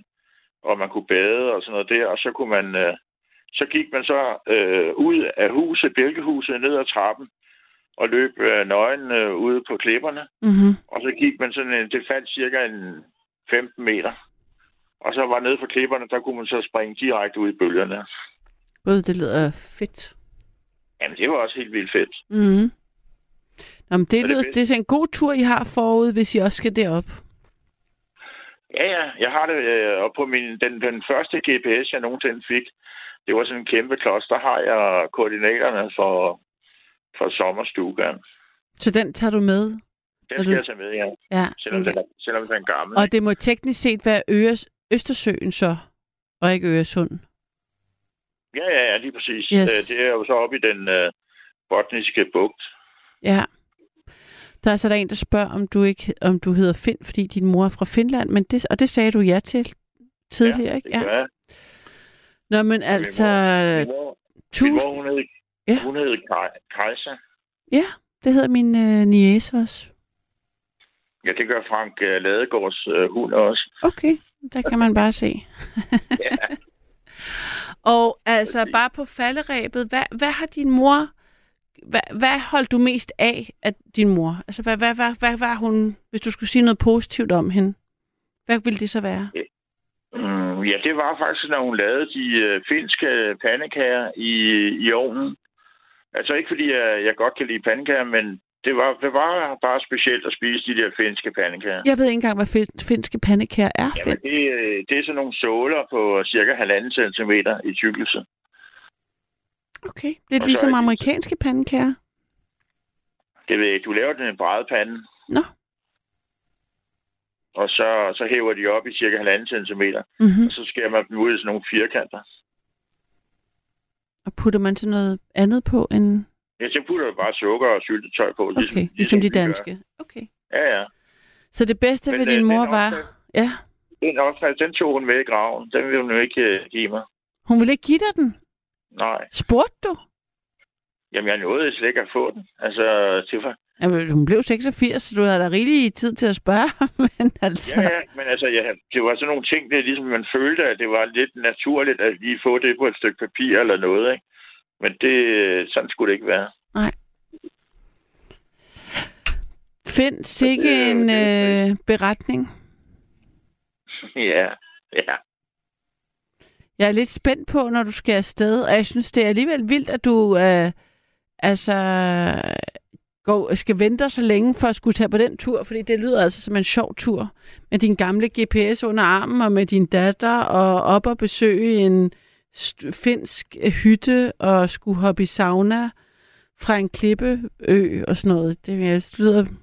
Jamen, sådan gør det. Sådan er, sådan er det. Altså selv øh, min moster, øh, der havde hus opereret før, hun, øh, hun boede jo inde i en lille by, der hed Kustavi. Og øh, den by, øh, der var sådan nogle rækkehuse. Og jeg var skyde på, at det var vel på en cirka 70 kvadratmeter. Mm. Men alligevel, så var der en sauna i på to kvadratmeter. Det er, det kaldes prioriteter. Ja. Prioritering, det er sauna. I hvert fald, hvis man er finde. Find, tak for snakken. Selv tak. Tak fordi jeg måtte være med. Det var dejligt. Pas på dig selv, og hvis vi stadigvæk har en nattevagt, og jeg er der, når du øh, er på vej til Finland med din øh, urne under armen og din gamle GPS, så, så vil jeg sindssygt gerne høre. Jamen, det kan være, at jeg laver en uh, podcast. Ja, gør det. Og så ring lige til nattevagten og fortæl om det. Ja, Okay? Pas på dig, Finn. Hej. tak. Hej. Det her er nattevagten, og du kan give mig et kald. 72 30 44 44, 72 30 44 44. Nattens udgangspunkt for samtale er mødre. Din mor, der er en, der skriver her, om der skal være plejemødre. Ja, der er ikke noget, der er for stort eller småt til at øhm, dele her i nattevagten, og det er jo bare sådan en, en, en øh, indgangsvinkel ind. Så hvis du har noget på hjertet, så giver du mig et kald alligevel. 72 30 44 44. Du kan også sende sms 1424. Så jeg glæder mig til at høre fra dig. Nu vil jeg faktisk spille et nummer, som, øh, jeg, blev an, som jeg blev opfordret til. Ikke lige det her nummer, men af, af en af vores øh, trofaste faste lyttere, som øh, efterspurgte noget Peter Belli. Fordi han er jo desværre gået bort. Og så tænkte jeg, det er da rigtigt. Ham vil jeg gerne lige hylde, så nu får I Istergade med Peter Belli. Hun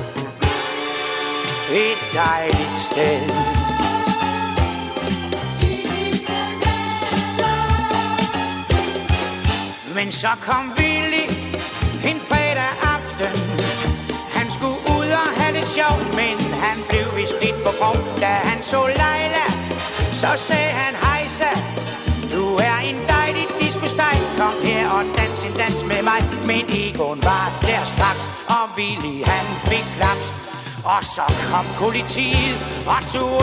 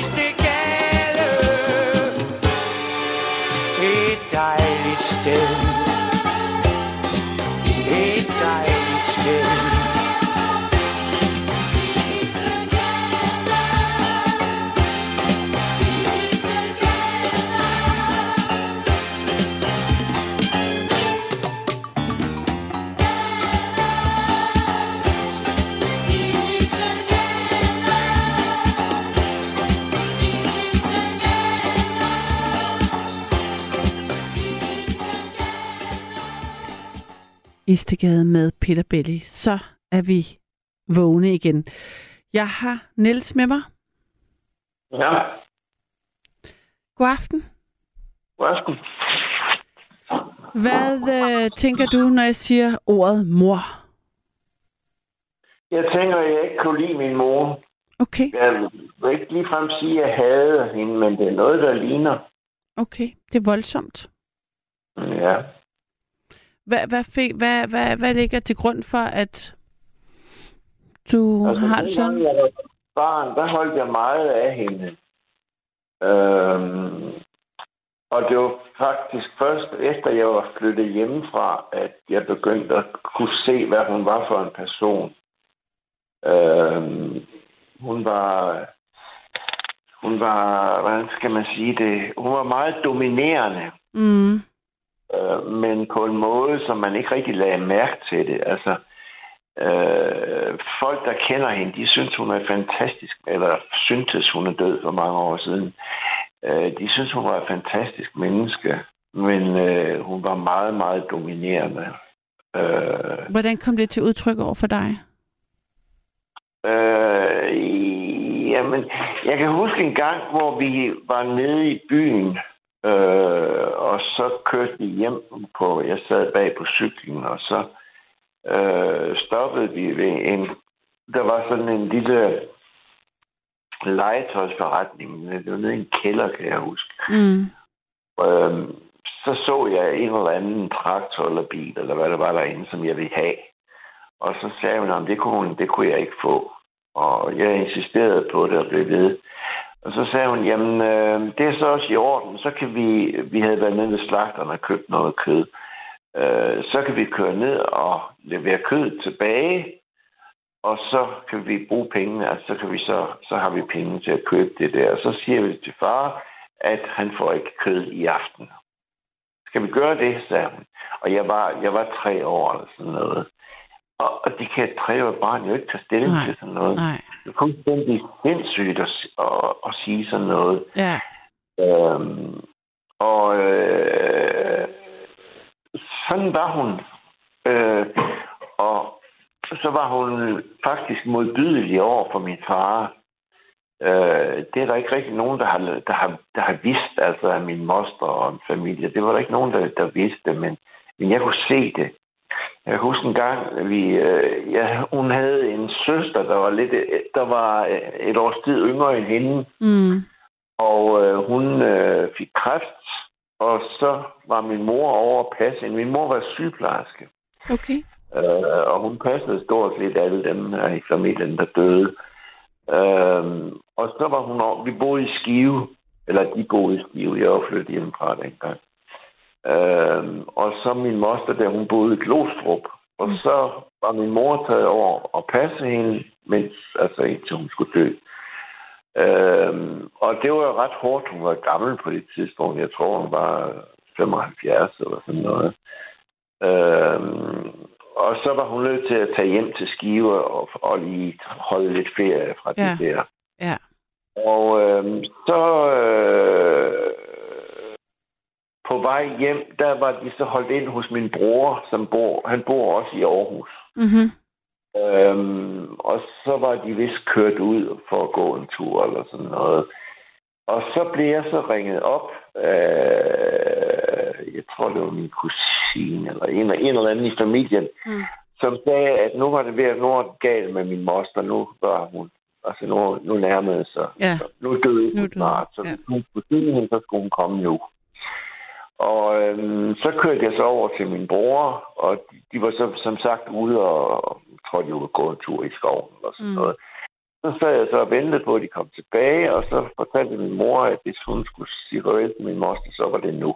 Mm. Og så øh, lånte jeg så min forældres bil, og så kørte jeg hende derover. Vi kørte som død og helvede og ned over Fyn og, og Sjælland. Og øh, så da vi kom øh, ud til, jeg kan ikke huske det hospital, hun lå på, da vi kom der, så nede i forhallen dernede, der kom min fætters kone, tror jeg, der var imod os. Og så kunne jeg se på hende, at den var gal, og så var min moster så død.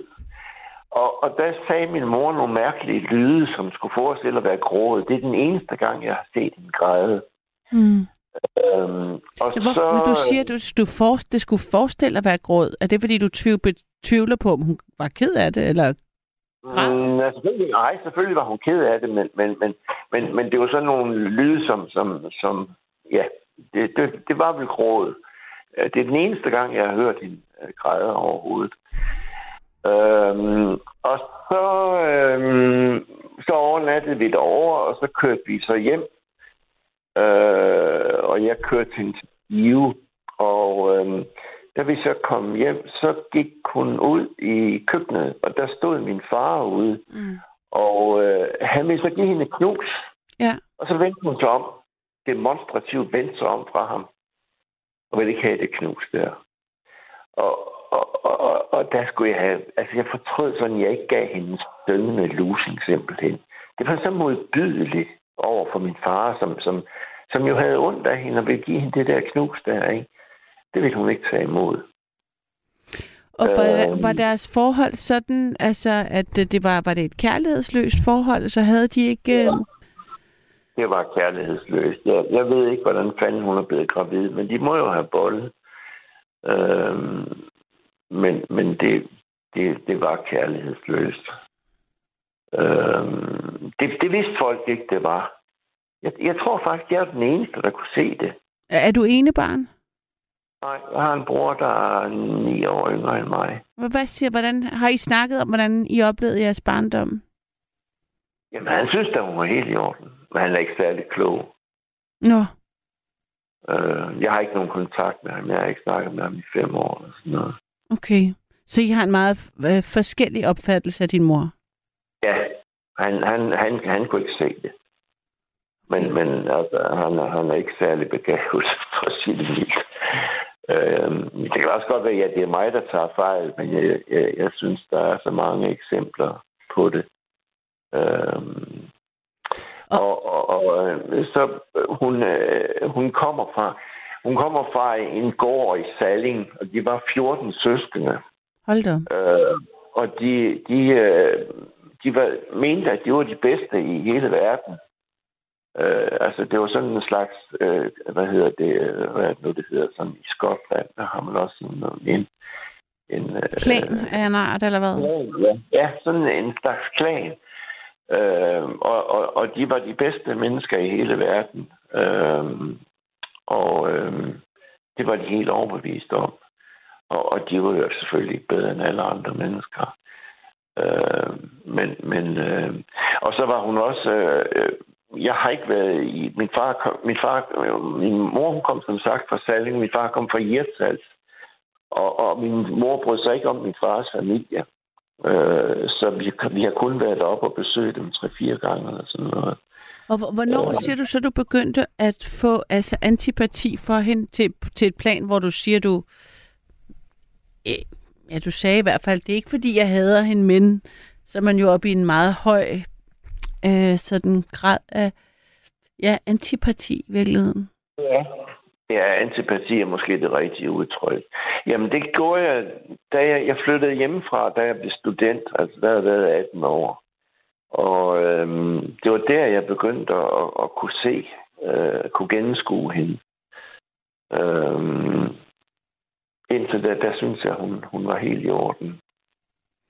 Hvordan kom det til, altså man kan jo sige, når man så er flyttet hjemmefra, så har man jo heller ikke så meget kontakt, eller så er man jo ikke under indflydelse på samme måde. Så hvordan kom det til udtryk? Jamen altså, hvordan kom det til udtryk, at hun var dominerende, eller ikke var... Du ikke, altså, du ikke synes, hun var i orden, når du var flyttet hjemmefra? Altså, nu talte jeg lige med Finn jo i lang tid inden. Øh, jeg talte med dig, han var, han var ligesom sådan, at hans mor var meget hård imod, altså sagde nogle grimme ting til ham jo tydeligvis. Øhm, ja. Er det på den måde, eller var det mere, det lød som om det er sådan lidt mere manipulerende, det var mere... Mm. Ja, det var manipulerende, vil, vil jeg sige. Altså, som sagt, altså, andre folk så det ikke. Øhm, altså, og Men kan du give både... nogle eksempler på, på, efter du var sådan, hvor i dit voksne liv, hvordan du oplevede, at hun ikke, hvad der gjorde, du trak dig væk fra hende? Jamen, det var fordi, jeg, jeg begyndte at kunne, kunne gennemskue de ting der. Altså for eksempel det der med, med legetøj, der jeg ikke måtte få, og, og, og, og øh, hendes afvisning af min far, der han ville give hende knus. Og, og, altså, det, der begyndte jeg igen at kunne gennemskue de ting mm. der. Det havde jeg ikke kunnet til. Mm. Øh, der synes jeg, hun var helt i orden. Øh, og det var også sådan, altså, øh, jeg, jeg synes egentlig, at hun forsøgte på en eller anden måde at, at, at øh, holde mig væk fra min far. Altså, jeg kan ikke give nogle eksempler på det, men det er sådan en fornemmelse, jeg har, at, at, øh, at, at det forsøgte hun at, at gøre. Øh, og så... Øh, jamen, altså også, også sådan noget som det der, jeg sagde med, at, at hun, hun ikke... Hun foragtede min fars familie. Mm. Øh, og, og, og, og, og det, det synes jeg var i orden, da jeg boede derhjemme, fordi de var lidt kedelige. Altså, de, de var... Min mors familie var sjovere og sådan mere festlige end min fars familie. De, de var lidt mm. øh, kristne. Øh, de boede jo i Hirtshals, så der, der var man lidt missionsk deroppe. Øh, så, så øh, og mistede du kontakt til hende egentlig, øh, Nils, undervejs? Eller hvad, hvordan endte jeres forhold? Nej, altså nej, det gjorde jeg ikke. Altså, øh, jeg har... Altså, så min far døde først, Og øh, så har jeg været op og besøge hende nogle gange, og, mm. Og så foreslog jeg min bror, at vi skulle overtale hende til at flytte på. Hun flyttede på plejehjem i, i Skive. Mm. Øhm, og så foreslog jeg min bror, at vi skulle prøve at overtale hende til at flytte til Skive, nej, til Aarhus på et plejehjem, fordi Øh, det tager en halvanden time at køre til Skive, og det er lidt træls at skal køre derop og så hjem igen samme dag. Og det var meget nemmere, hvis hun mm. boede i Aarhus. Tæt på jer. Og, ja, og, og det fik vi hende så til, og det tog fem minutter. Altså hun lå 10 minutters afstand for mig. Så mig og min hund, vi var tit, altså så kunne vi gå ned og få en kop kaffe, og, og så nåede jeg ikke at blive træt af hende. Altså, fordi det, det var jeg, når jeg, når jeg var hjemme og besøgte hende. Det endte med, at vi skændte så. Og, øh, eller nej, hun skændtes ikke, fordi at hun var jo så... Øh, det, det gjorde hun ikke. Men, men altså, vi blev uvenner. Okay. Øhm, så faktisk, det, da, så, da, da, kom på, da hun kom på plejehjem, der kunne du ligesom dosere det, så du var der så kort, at du ikke nåede at blive ja. irriteret på hende? Ja, ja altså efter hun flyttede til Aarhus. Mm. Øh, så kom jeg ned, og så fik vi en kop kaffe, og så sad vi og hyggede os. Og, og, det, og det var jo dejligt. Så døde hun. De slog, øh, slog hende faktisk ihjel, fordi hun, øh, hun faldt en dag, og så brækkede hun brækkede ikke hoften. Det er den der klassiske med, at hvis man brækker hoften, så, så bliver man sengeliggende i lang tid, og så får man blodpropper og sådan noget. Det var, det var ikke den, hun brækkede, men, men det, var, det var et eller andet dernede omkring, hun brækkede. Og, og øh, så begyndte det at gå ned ad bakke for hende, og så døde hun simpelthen efter et par måneder. Øhm, og grunden til, at hun faldt, det fik jeg så at vide bagefter, det var, at hun skulle have haft nogle andre sko, der ikke skred på. Altså, de havde et eller andet gulv, som, som øh, de nemt kunne, kunne skride på. Og det havde de ikke sagt til mig, at jeg skulle, skulle skaffe hende sådan nogen. Så de slog hende egentlig ihjel. Øhm, men men øh, der fik vi et bedre forhold.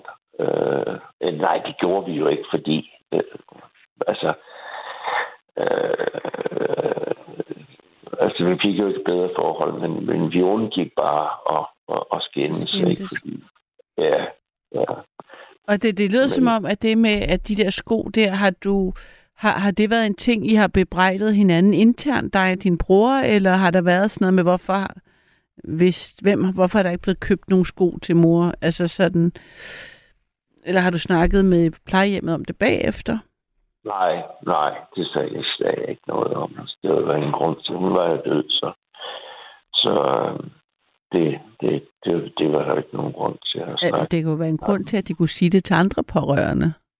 Ja, ja. Sådan, så man ligesom kunne undgå, at det skete igen. Det var mere det, jeg tænkte. Ja, det har du Hvis du mener, at det var fordi, at du synes, de burde have informeret dig, og det var ikke noget, du kunne se. Ja, det, det, jamen, jeg anede ikke en skid om, altså, det var ikke til at vide. Nej. Øh, det var det samme med min far, tog de også lige i dag. Ja. På Skive sygehus. Han, øh, han, han blev indlagt. Det undrer mig, at min mor ikke kunne se det, men han, han blev syg, og, og så passede hun ham jo. Hun var jo sygeplejerske. Ja. Og, og så til sidst blev han indlagt, og, og, så, og så døde han pludselig. Øhm, og det, det var... Øh, han, han døde faktisk af, hvad hedder det... Øh, det der, når tarmene de drejer. Øh, hvad er nu, det hedder? Tarmslyng? Tarmslyng, ja. Og, og det var simpelthen fantastisk, at de ikke kunne se det på hospitalet. Altså, det var utroligt, at de ikke havde opdaget det. Øh, jeg har en, en, en, en, en uh, kusine, som hvis mand er overlæge, eller var overlæge på på en og hvad hedder det, afdeling her i Aarhus. Og øh, jeg kan huske en gang, jeg snakkede med ham, og så sagde han et eller andet, at det var helt tydeligt, at han var rystet over, at de ikke havde opdaget det. Og det, der var mest fantastisk, det var, at, at, at jeg var sgu godt klar over, hvad der var galt. Ikke? Og det, der var mest utroligt, det var, at min mor ikke opdagede det. Altså, hun ikke tænkte på det. Øhm, men jeg sagde ikke noget til hende, jeg sagde ikke noget til hospitalet, fordi det var jo sket. Altså, der var måske nogen, der ville have anlagt sag mod hospitalet, men, men det synes jeg ikke, der var nogen grund til at gøre. Hvordan i forhold til din mors begravelse, er det lige så dramatisk som findes, at du ikke har hentet urnen og i en men jeg twist? Ikke, jeg har, jeg har Nej, okay. Men hvordan, øh, hvordan ordnede I begravelsen? Øhm, det kan jeg sgu ikke huske. Nej, okay. Hvor lang tid siden er det? Ja, det er vel 15 år siden, jeg tror. Ja, omkring 15 år. Mm. Ja, cirka. Øhm... Så, skal, så tænker jeg, når du, så, når du var så afklaret med, at du ikke at du havde sådan antipati over for hende, var du så ked af det alligevel, da hun døde? Nej. Nej, det, det er ikke... Øh... Altså, det har ikke... Øh... Det har ikke generet mig på nogen måde.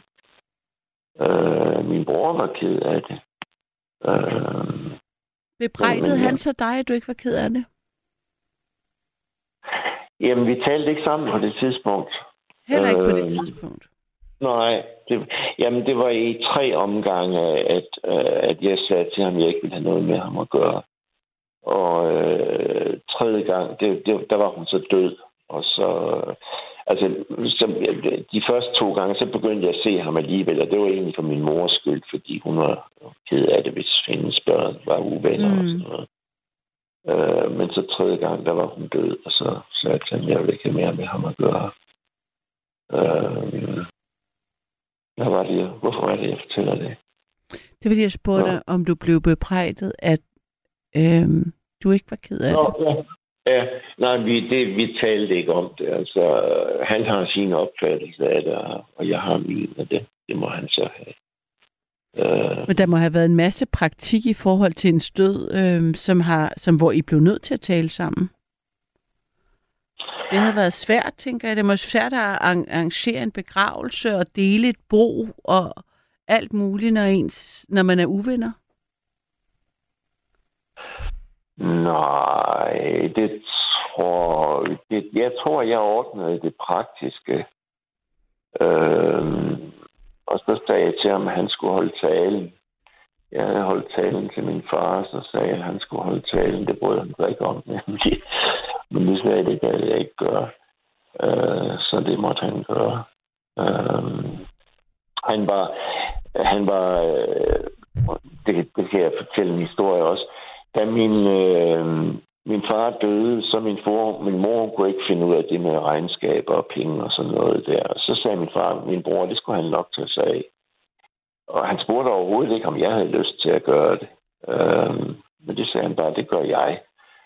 Og det gjorde han så. Og, øh, og øh, øh, jeg anede ikke noget om deres økonomi. Altså, han kan jo have snydt mig som en i helvede. Det tror jeg ikke, han har gjort. Men jeg stod aldrig nogen regnskab eller noget som helst. Og da min øh, mor så døde, så sagde han, at det skulle han nok tage sig af. Ikke noget med at spørge, om jeg havde lyst til det. Altså, det var da i orden, han gjorde det, men han kunne da godt have spurgt, om, om, om, om, om, øh, om jeg ville have, have lyst til at tage mig af regnskaberne. Og, øhm, det er en meget lille, det tænker jeg, det er en meget lille maven, hvis, hvis altså du, det var ikke, det er noget med, at du synes, han godt kunne have spurgt. Ja, det ville da være naturligt, synes du ikke? Det ved jeg ikke. Det kan da også være en... Det, det, det ved jeg ikke, men jeg synes faktisk. Man kan også bare sige, skal jeg ikke gøre det? Så kan den anden... Jamen, det gjorde han ikke. Nå. Det var jo... Det var, han sagde ikke, skal jeg ikke gøre det. Han sagde, jeg gør det. Altså, der var overhovedet ikke tale om, at, at jeg skulle gøre det. Men så kan du sige ja. nej. Jeg, jeg, gerne, jeg vil gerne gøre det. Eller jeg tænker bare, at hvis man ikke ud... Man må have også selv et ansvar for at sige noget, tænker jeg. Ja, ja. Ja, men så, ja, men så skal du høre hele vores historie. Ja, jamen, det lyder som en anden, et andet tema, og jeg tror faktisk, jeg har hørt ja. den. Det kan, for det, jeg kan godt huske lidt den her regnskabshistorie. Den tror jeg, vi har Nej, talt om en gang. Nå ja, okay. Ja. Øhm, men jamen, det var fordi, du spurgte om det der med, hvordan vi ordnede begravelsen. Ja, ja og det praktiske omkring øh, det, og så sagde ja, du... Så, det er jo ikke noget særligt. Det, det kan jeg ikke huske. Det, Nej, okay, det jamen det er da imponerende. Det lyder flot. I kunne det, synes jeg. Ja. Trods alt. Ja, nej, det, det, det, det synes jeg ikke var noget særligt, altså. Mm. Hvis du skulle sige ja. noget godt om din mor, bare sådan på falderæbet, sådan så, hvad skulle det så være? Det ved jeg ikke. Er det rigtigt? ja. Og men sådan har du det også med din bror, er det ikke rigtigt? Hvad for noget? Sådan har du det også med din bror. Hvordan mener du? At du ikke kan sige noget godt om ham. Jo, ham kan jeg godt sige noget godt Og om. ham kan du godt sige noget godt om. Det er, men, Ja, det er kun ja, din mor. Ja. Ja. Øh, jamen, jeg ved ikke, altså hun var en dygtig sygeplejerske. Øh, det var hun. Hun var hjemmesygeplejerske. Men, men hun var, øh, hun kunne ikke lige tale om døden. Altså, nu kan jeg ikke lige komme i tanke om nogle eksempler, men, men, men hun ville ikke tale om døden. Og, og det er jo altså ikke særlig godt for en hjemmesygeplejerske, at man ikke vil tale om døden. Man rejser rundt og passer folk, der ligger for døden, mange af dem, ikke? Øh, øh, så det synes jeg ikke var særlig smart. Men, men, men bortset fra det, så, så tror jeg, hun var en dygtig sygeplejerske, mm. og hun var, god, hun var god ved sine patienter. Det skal hun have. Øhm, og hun var jo også på sin specielle måde god ved mig og min bror, ikke? Ja, det jeg tænkte bare, man, om det, det kunne være, at du ligesom kunne finde en ting, ligesom Finn, der kunne lide sin mors pandekager, så kunne det godt være, at du havde en ting, du kunne sige, når du tænkte, det her, hun Var jeg glad. fantastisk gode frikadeller, hvis det. okay, ja, så, øh, det gjorde hun. Hun var god til at lave mad. Men, men altså, jo, hun, jeg tror, hun var en rigtig god sygeplejerske. Og der var bare lige det der med, at hun ikke kunne tale om døden. Det Ja. ja. synes jeg ikke var heldigt. ja, nå, men altså, Niels, tak for, tak for det. Ja, jeg håber, det passer ind. Jeg hørte det. Jeg har slet ikke hørt udsendelsen. Det behøver man ikke, for, så, det er, Ja. så det er perfekt. At, ja. øh, at, og jeg takker mange gange, for at du gerne vil fortælle om din mor.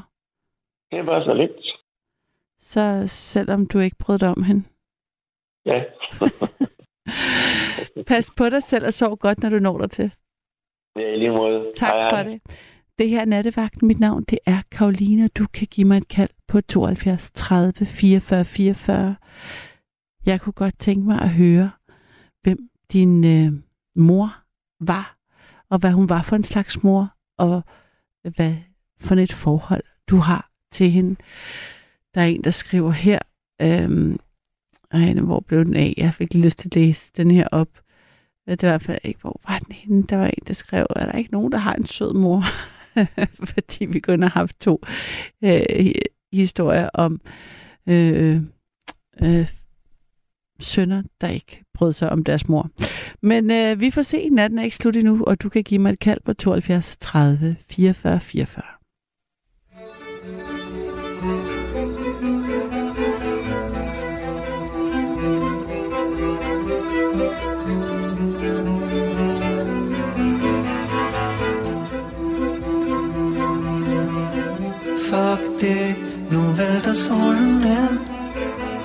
fortryller alle støvkorn på min bordplade. Det er helt okay at være til. Luften sidder, når jeg rører ved din overflade. Det er weird at tænke på, du er en anden, så jeg prøver at lade være. Men du er ligeglad, med, hvad det ligner, det er kun vigtigt, hvad det er. Ah, ah.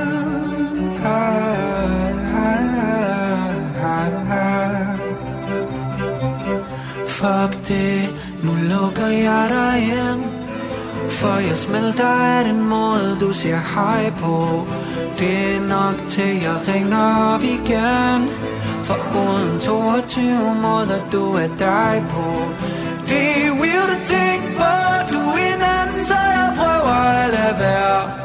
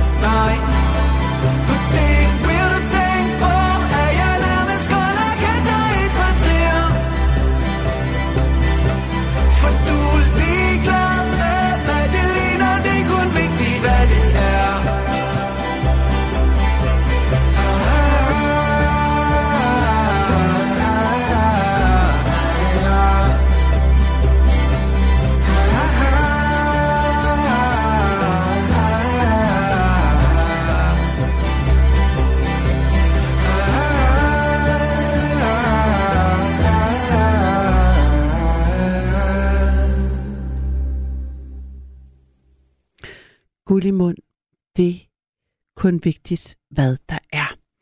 Altså, det var den sang, du lige hørte. Det er nattevagten. Mit navn det er Karoline, og i nat taler vi om mødre. Jeg har en ny lytter igennem. Er det Line? Ja, det er Line, ja. Hej Line. Hej, Karoline. Ja. Ja, jeg har hørt ham med her. Jeg så godt temaet, og jeg synes, det sådan... Og i går, det var det ikke sådan... Der fandt jeg, jeg kom ikke sådan... Jeg var ikke lige øh, sted. Men i dag, så så jeg senere, og så tænkte jeg, jeg skulle lige... Og der må være mange, der havde nogle fantastiske øh, øh, erfaringer og oplevelser med, med, med deres møder, som jeg har haft. Ikke? Men så er så åbnet her for en halv time siden, så opdagede jeg jo var ikke tilfældet altid, at det var så Altså, at, jeg, jeg, jeg, jeg, jeg, jeg kan slet ikke forstå, jeg kan slet ikke forstå, jeg synes, det må være, at det det der med, at, at, at, at han skal grave sig frem til, at hans mors gode egenskaber var, ikke? Hun var dygtig hjemmesygeplejerske. Det synes jeg forfærdeligt, synes jeg, ikke? Jo, jeg har lidt svært ved at høre dig. Jeg ved ikke, om du kan tale mere ind i røret eller, eller noget. Jeg, kan simpelthen, jeg, har, jeg har svært ved at høre dig. Jeg prøver. Jeg ved ikke, om det er noget med et headset eller noget. Nej, jeg har det med det. Jeg lige fra. Hallo, er det bedre nu? Uh, øh, ekstremt meget bedre. nu kan jeg høre dig. Ja, ikke nok. ja, det er fordi, jeg har været med, bare fordi jeg har set musik før. Ja. ja. Men altså. fortæl mig, Line, hvordan... Så du, du ringer ind, fordi at uh, du var overrasket over, at uh, der kun har været folk, der ikke kunne lide deres mor. Ja. Hvordan var forholdet til din mor? Er hun stadigvæk i live? Nej, det er hun ikke. Nej. Hun døde i øh, januar måned. Hun døde den 16. januar for ja, 11, 11 år siden må det blive nu. Ja. 12 år siden, ja. ja. 12, ja. Og som jeg også sagde til Rebecca, så hver eneste år på hendes øh, øh, dødsdag, hun har også haft fødselsdag den 7. maj, ville have haft, så, så øh, poster jeg et, et, et, et musiknummer, en af dem, jeg ved, hun godt kunne lide. Ikke? Mm. Og så tænker jeg tilbage på hende. Og jeg har virkelig kun, jeg har virkelig kun gode minder om hende. Altså, jeg synes, hun var, jeg synes, hun var, øh, hun var en øh, meget, meget, øh, hun var en mor, der elskede os og støttede os. Og hun var også en mor, der stillede krav til os. Og hun var også en øh, mor, der var der og hun var også en mor, som klarede enormt mange ting. Altså hun, hun havde, vi, vi var tre søskende, og øhm, de sidste, altså det største af mit liv, hvor hun alene med os. Mm. Og alligevel klarede hun et fuldtidsjob, og, en, og overtog en mors hus, og købte det, og, og, og, og, og holdt, holdt det kørende også, og sådan noget, ikke? Og det lyder sådan blevet meget overfladisk nu, når jeg, hvad jeg fortæller det. Det kan jeg godt høre. Altså, Nej, overhovedet ikke. Var, virkelig, nej, hun var virkelig en fantastisk person. Hun var sådan en, som, øh, som også samlede mennesker omkring sig. Ikke? Mm. Simpelthen fordi hun var, ikke fordi hun var sød, sød, sød på den, på den måde. Hun var stærk. Hun havde power. Og det gjorde så, at hun, uden selv at vide det, øh, tiltrak, tiltrak andre mennesker. Ikke? Og øhm, ja, og, man, og jeg havde det forhold til hende, at, at hun, at hun alle synes, at jeg var en upraktiske. Hun havde også meget stor respekt for mig, mm. for min intellekt, og for min kunde og sådan noget. Ikke? Men mig og praktisk selv som at holde mit hjem og sørge for, at, at du ved, at der var nok hylder til mine ting og sådan noget. Ikke? Det, kunne, det, det, det, kunne, det kunne ikke forstå. Hun kunne ikke forstå, at det, der var Ebbe virkelig havde langt fra stammen. Mm-hmm. Ikke? Ja, hun overtog. hun blev skilt, da jeg var 5,5 år gammel. Og indtil da havde vi boet i Italien. Og så rejste hun hjem med mig og min storesøster, som var to år ældre, ja. plus min lillebror i maven. Hold da op, hun blev skilt, mens hun var gravid. Yes. Ej, hvor så, hårdt. Ja, men det klarede hun, ikke? Så flyttede hun ind i sit barndomshjem hos min mormor, i en hus, et hus i Gentofte Sø. Ja. Og der flyttede hun selvfølgelig ind, ikke fordi min mor havde plads. Så øh, der boede vi så i... Øh, der boede vi i... Ja, år, i første omgang. Og din far er italiener? eller er han fri? Nej, han er dansker. De er begge to danskere. Okay. De, min far er dansker, men han fik et job øhm, på universitetet i Rom, Mm. og så rejste de derned, før de fik min storsøster. Og der havde de jo herligt, ikke? Mm. Øhm, og så kom min søster, og så kom jeg to år efter, og så øh, begyndte det at knæge, ikke? Rigtig meget. Mm. Øhm, fordi nu min mor ikke synes, at min far var, var sådan lidt op til sin øhm, altså hjemlige forpligtelser. Og hun kunne godt ud, min far var, Mm. min far var, min far var en fantastisk person, men han var også øh, uansvarlig økonomisk, for eksempel. Ikke? Altså, han havde en god stilling. Han var lektor ved Aarhus Universitet. Men, der, der, men, men, men, lønningen, men lønnen var ikke specielt god. Og min mor kunne ikke holde ud det der med, at hun ikke vidste, hvordan øh, næste måned og næste måned igen så ud.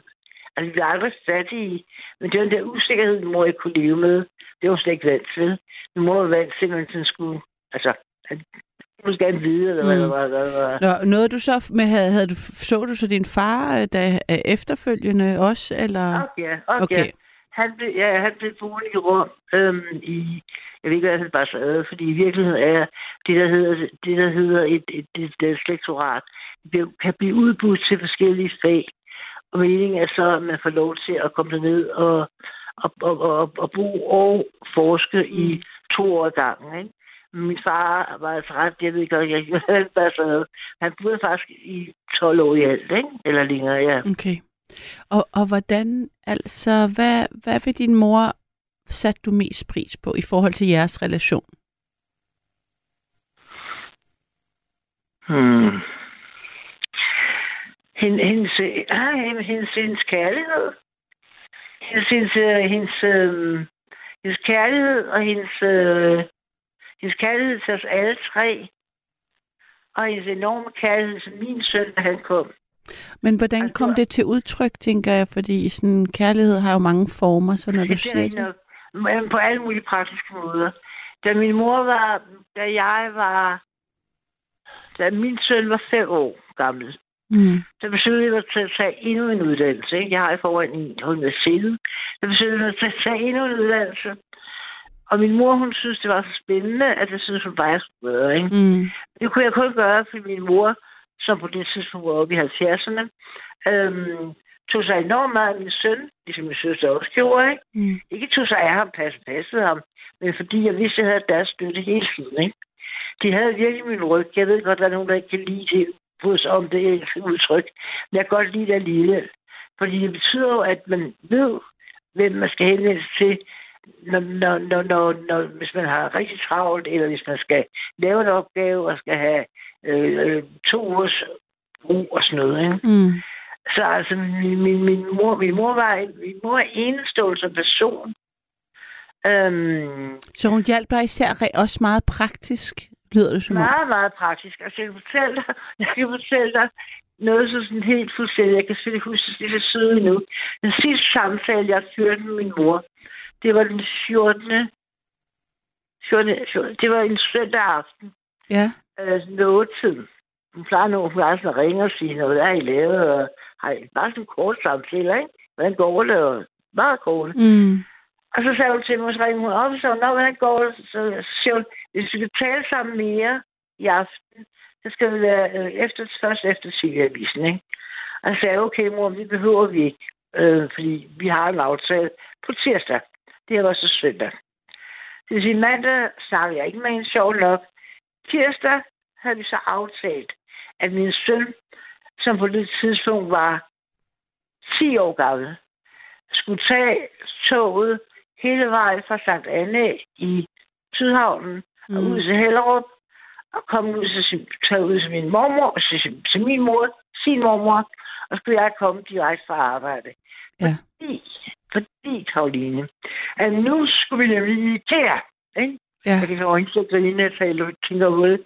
At det kan virkelig, jeg godt ikke grine, så smiler nu, ikke? Fordi nu skulle min mor have organiseret mig endnu en gang, ikke? Nu skulle vi have købe nogle hylder.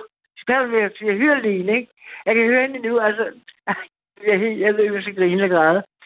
Så hun har, den aftale havde vi ikke. Vi skulle, Andreas komme ud til Helle, og skulle jeg komme bagefter, og så kunne vi skulle ud til IKEA, og så skulle vi hjem til hende og spise bagefter, ikke? Og så øh, så er jeg på mit arbejde, og så ringer min søn til mig. Nej, jo, han plejer altid at ringe og lige sige, at han var kommet godt ud.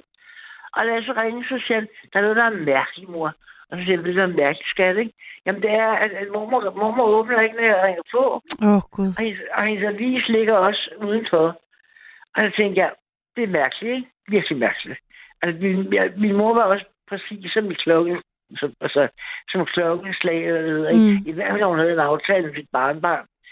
Så jeg sagde til ham, at han skulle se hjem, øh, fordi at han, altså fordi, så, jeg skulle se hjem. Havde du en fornemmelse af, at der var noget galt der? du kan fandme tro, jeg havde.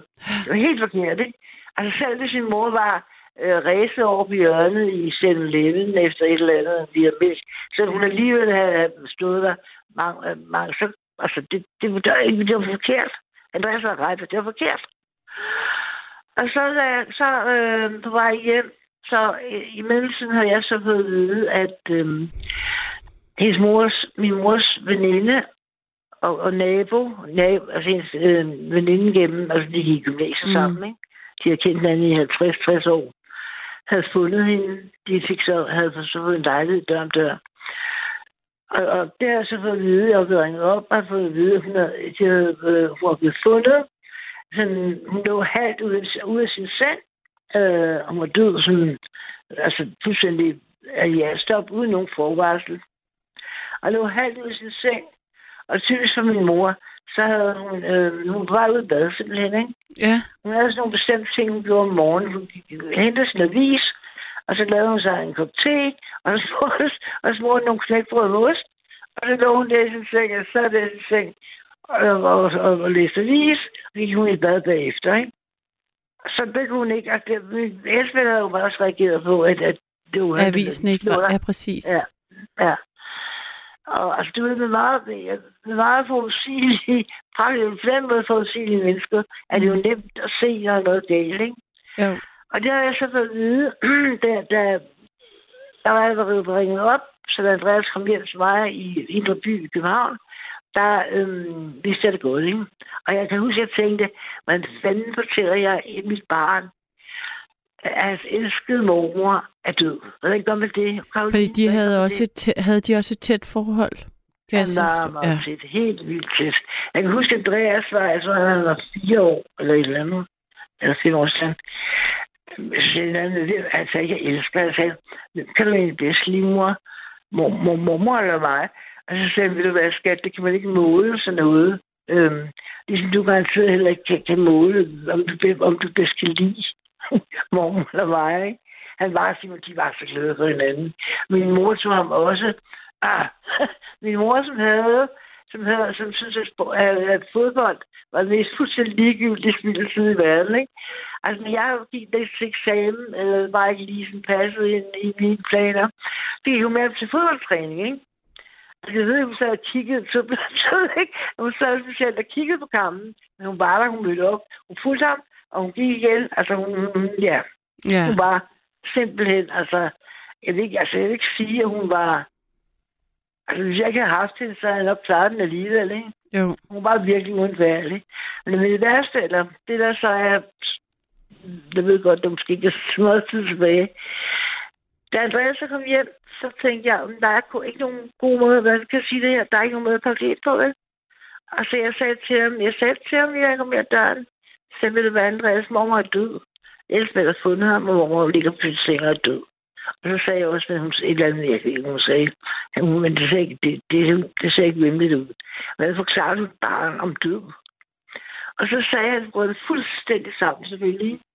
Og så sagde han noget mærkeligt til mig. Så sagde han, så sagde han, øh, men ved du, ved, du, ved du hvad, mor? Jamen, ved du hvad, mor? Jeg vidste, jeg vidste, jeg vidste, sagde han gennem mm. de der enorme hul der. Fordi der er så op... Det er da ikke mærkeligt. Hvorfor synes du, det er mærkeligt? Det, kan, det tror jeg da, børn er jo så kloge. Altså, Er du sindssygt, Karoline? Du høre, hvad han sagde? Han sagde, fordi da jeg kørte med bussen ind, ind på Strandvejen, hen ad Strandvejen og ind til byen, så var der sådan en gul fugl, der fløj ved siden af vinduet. For det første har min mor aldrig nogensinde interesseret sig særligt for fugle, udover dem, der var ude for haven. vel? Hvor fanden kommer den gule fugl fra, ikke? Men den gule fugl, det var min mor, hans mormor. der er åbenbart... Ja, det var fuglen, der fortalte ham, der var, der var at mormor død, ikke? Nej, hvor fin oplevelse. Jamen, fuldstændig, Karoline. Og hvad fanden skulle jeg... Altså, hvad skulle jeg sige til det, ikke? Jeg kan bare huske, at jeg tænkte sådan... Ja, et eller andet. Jeg, jeg, jeg, jeg, svarer garanteret ikke på det. Nej, Det var der er ikke noget at sige. Jo. Det er jo det, man tænker, men det er også noget, man... Jeg vil også bare lytte og sige, nå, okay, ja. Altså, det er jo den oplevelse, han har haft. Ja, og, det, er- og, hvor, hvor, og hvor han... Og, og hvordan den er, den er kommet ind, ind til ham, eller i ham, eller, eller det begriber jeg ikke. Ja, han har set en kul fugl. Der har jo været en kul fugl. Har været en kuglesfugl, ja, lige præcis. Men jeg har talt med flere i nattevagten, der har, øhm, der er så deres mand døde, så de set en sommerfugl, som de har været overbevist om var ham, eller andre, ja. der er også flere med en fugle, jeg har hørt om, der, der så har haft øh, en, der var kær, der døde, der havde en klar oplevelse af, at der var en fugl eller et dyr, der kiggede på dem, som var Ja, men, deres afdøde. med- ja, men det kommer jeg Karoline. Altså, et barn er jo så konkret, ikke? Jo. Jeg simpelthen set den der gule fugl, der fløj ved siden af linje 1, øh, der kører mellem Hellerup og øh, Trianglen og et eller andet længere Mm. sted ude af. Den var med, så det vidste Bræste. Og så sagde han også noget andet, mens han huskede, så sagde han... Nu Hvad sagde du? Undskyld, jeg, jeg hørte det ikke. Ej, undskyld, jeg, fordi jeg bliver helt ivrig, men jeg, er ikke, jeg, bliver, jeg bliver glad, når jeg taler om det også, ikke? Jo. På en måde. Det gør jeg lidt. Så, jeg, og så sagde han også midt i sin hulken, han sagde også, øhm, og nu skal vi gøre rent hver lørdag, mor, ikke? Fordi min mor er altid klaget over det der med at rode ude, ikke? Det var Ah, nå. Ej, hvor Ja. fint sagt. skal vi gøre rent hver Nå. morgen. Og så det næste, han sagde, det var næsten, det var, jeg kan ikke om det var samme dag, eller om det var samme omgang, det var, at det er næsten, altså, jeg ved næsten ikke, hvad jeg skal sige, eller jeg skal sige det. Andreas gik jo på Sankt Anne Gymnasium sangskole. Mm. Og der havde vi, mm, der havde vi øh, inden kort før jul, havde været ude sin mor spise. Og så havde hun spurgt om, hvad, hvad, han, hvad, han, hvad, de, hvad de sådan øvede til julekoncerten. Mm. Og så havde Andreas nævnt en sang, der hedder Maria gennem Tornegård. Åh oh, ja, den er så smuk. Det er den nemlig. Du kender den godt. Mm. Det gjorde min mor ikke, og det passede hende overhovedet ikke. Og så sagde hun, fordi hun sagde, Nå gud, den kender jeg da ikke. Og så kom jeg til at sige, så kom jeg til at sige, mor, det kender jeg da godt. Når jeg, det har jeg da sunget i et kor. Og det er Anne, min storsøster. Altså, der er jo også gjort på et tidspunkt, ikke? Nå, sagde hun så bare, ikke? Og så, ja, det var så det. Og det, så snakkede vi ikke mere om det. Og så ringede hun med bud til mig og sagde, jeg har læst, nu har jeg læst overalt. Jeg kan simpelthen ikke se det. Hun havde en salmebog, ikke? Af en eller anden hun aldrig kirke. Hun havde en salmebog, ikke? Jeg kan ikke finde den. Og så siger jeg, nå mor, det. Og så grinede vi af det, ikke? Fordi det er typisk min mor. Altså, der, det er, jeg må finde ud af, hvad det er for en, de synger. Så Andreas han sagde også, ja, nu ved jeg ikke rigtig, nej, jeg kommer ikke til at græde. Han sagde også, og jeg vil gerne, og nu, jeg vil gerne synge solo i kirken. Øh, jeg vil gerne synge Maria gennem Torlegård i, i kirken, ikke? Og jeg var bare, mm. altså, jeg, var fuldstændig- færdig, ikke? Og så sagde jeg til ham, jeg ved du hvad, skat, det øhm, gør du bare, hvis du vil, og hvis du kan, og hvis du er alt muligt. ikke? Øhm, ja. Og så øhm, efter hun så, det var så om, fundet om som sagt, og øhm, så den måde, jeg tog hjem til min søster og hendes kæreste, efter vi havde inde der og se. Nå jo, så, øhm, jeg parkerede Andreas inde hos sin, min mors veninde, som var hendes nabo også. Ikke? Mm. Jeg var blevet hendes nabo. Fordi jeg ikke hvordan min mor så ud. Og øhm, så gik jeg ind, og så så min mor ligge der fuldstændig fredsomlig. Altså, helt, du ved, hun ligner sig selv. Der var ikke noget vemmeligt ved det på nogen måde. Bortset fra, hun var død. Altså, det kan man så synes, at det, det var, det var Mm. nogle gange. Ikke? Og hun havde sådan, det rene håndklæde liggende på sin seng, for så skulle hun lige ud og have et bad. Og skulle bare sidde i et eller andet, så hun så skulle møde os senere, ikke? Mm. Øh, og så da jeg kom der, var min søster svoger, og så var der også to politibetjente. Det skal der åbenbart være. Okay. Og det er uventet død, ikke? Ja. Og så skulle vi så vente på, at der kom en læge og konstaterede, at hun var død, som om der var nogen tvivl det. Og øh, Andreas blev parkeret hos naboen, og så gik jeg sådan derind. Jeg, jeg kan huske, jeg græd ikke på det tidspunkt. Mm. Men jeg kan huske, jeg rørte ved hende. Det måtte jeg gerne gøre, ikke? Ja. Jeg vil gerne røre, røre ved hende og ære hende og sådan noget. Du vil bare ikke flytte, flytte på hende. Altså, min svoger, min søsters kæreste, der ville på et tidspunkt stå større, om, han, han sagde, han ville gerne, han ville gerne vaske hende eller et eller andet, ikke? Ja. Og så det til de to betjente, det måtte man ikke, måtte de ikke, og det måtte, må, må, måtte vi ikke. Og det var sådan ikke, de var jo et skide søde, de der betjente, og de var mm. der bare, ikke? Og så kan jeg huske, at jeg gik ind på et tidspunkt og sagde, og spurgte, hvad der, der gik med Andreas selvfølgelig, ikke? Og så Andreas, han gerne ville se hende. Så Ja. det var der bare lov til. Ja. Og så gik han derind, og så kiggede han på hende. Og så kan jeg ikke huske, han gav, om han sådan kyssede hende på kinden. Og så, ja, så var det til det. Så blev hun Sød hentet. dreng. Ja. Øh, ja, det er han også. Nu er de voksen. Øhm, og så kom politibetjenten, og så hentede de ham. Og hentede de hende, og så skal jeg huske, at, huske det, at vi skulle øhm, aflevere vores nøgler. Skal man gøre. Nå.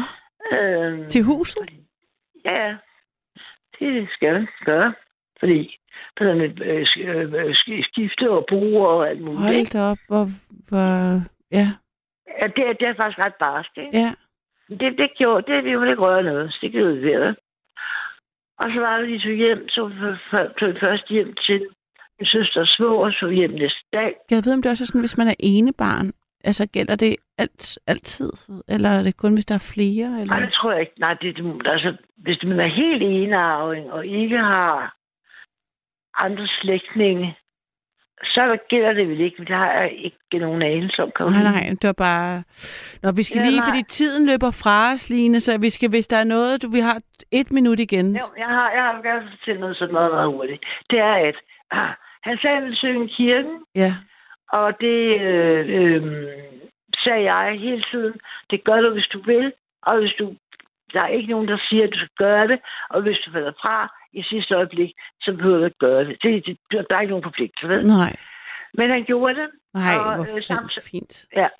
Og samtidig med det, så kom, i løbet af de næste tre dage, kom min mors søster, som boede, boede i Sydney, Mm. og min kusine til Danmark. Og det var min kusine, der tog med Andreas op til kirkens organist, så han kunne indøve øh, Maria gennem Tordengaard. Og han gjorde det. Hold da op. Ja. det var, ja, det var min mor, der døde. Og min søn, der var... Der Ja. sang i kirken. Det er sådan en smuk sang, den der Maria Gennemtorn Kyrie Det er det Lason, nemlig. ikke? Ja. Fuldstændig, Ja. ja. Karoline. Og det er, jeg er helt glad over, at du også kender den. Der er, det der faktisk ret mange, der ikke gør, har jeg fundet ud af. Så det er, Men den øh, kan jeg også huske den fra, jeg var barn, faktisk. Måske har jeg også sunget den i kor. Øhm, det må du have. ja, et lille barn huske, jeg for uden lærte det i smerte. Øh, ja, Ja. ja. ja, teksten. Hvad, bare Maria? Under sit hjerte, et lille barn hjerte? for uden smerte. Ja, Kyrie Lason. Ja præcis. Ja. Jeg synes, jeg har 10 minutter til, så kunne vi synge i kor. Ja. Syng du ind. ja. Men Okay. øh, tak for det, Line. Det var dejligt at tale med dig, og tak fordi du fortalte øh, om, om det. Jamen, Og så fordi jeg har sendt den, øh, jeg har fået så mange gode billeder med fugl, den gule fugl, og din søn, der synger i kirken, og Ja. øhm, så det var, dem sender vi lige en tanke, både hende og ham, tænker jeg. Det er godt, Karoline. okay, godnat og sov Kom godt, når du når dig til. Tak. Hej. Det her er de sidste sekunder af nattevagten, så jeg vil sige tak for denne gang. Sov godt, når du når dig til. Pas på dig selv og hinanden. Vi høres ved en anden gang. Du har lyttet til en podcast fra Radio 4. Find flere episoder i vores app, eller der, hvor du lytter til podcast. Radio 4 taler med Danmark.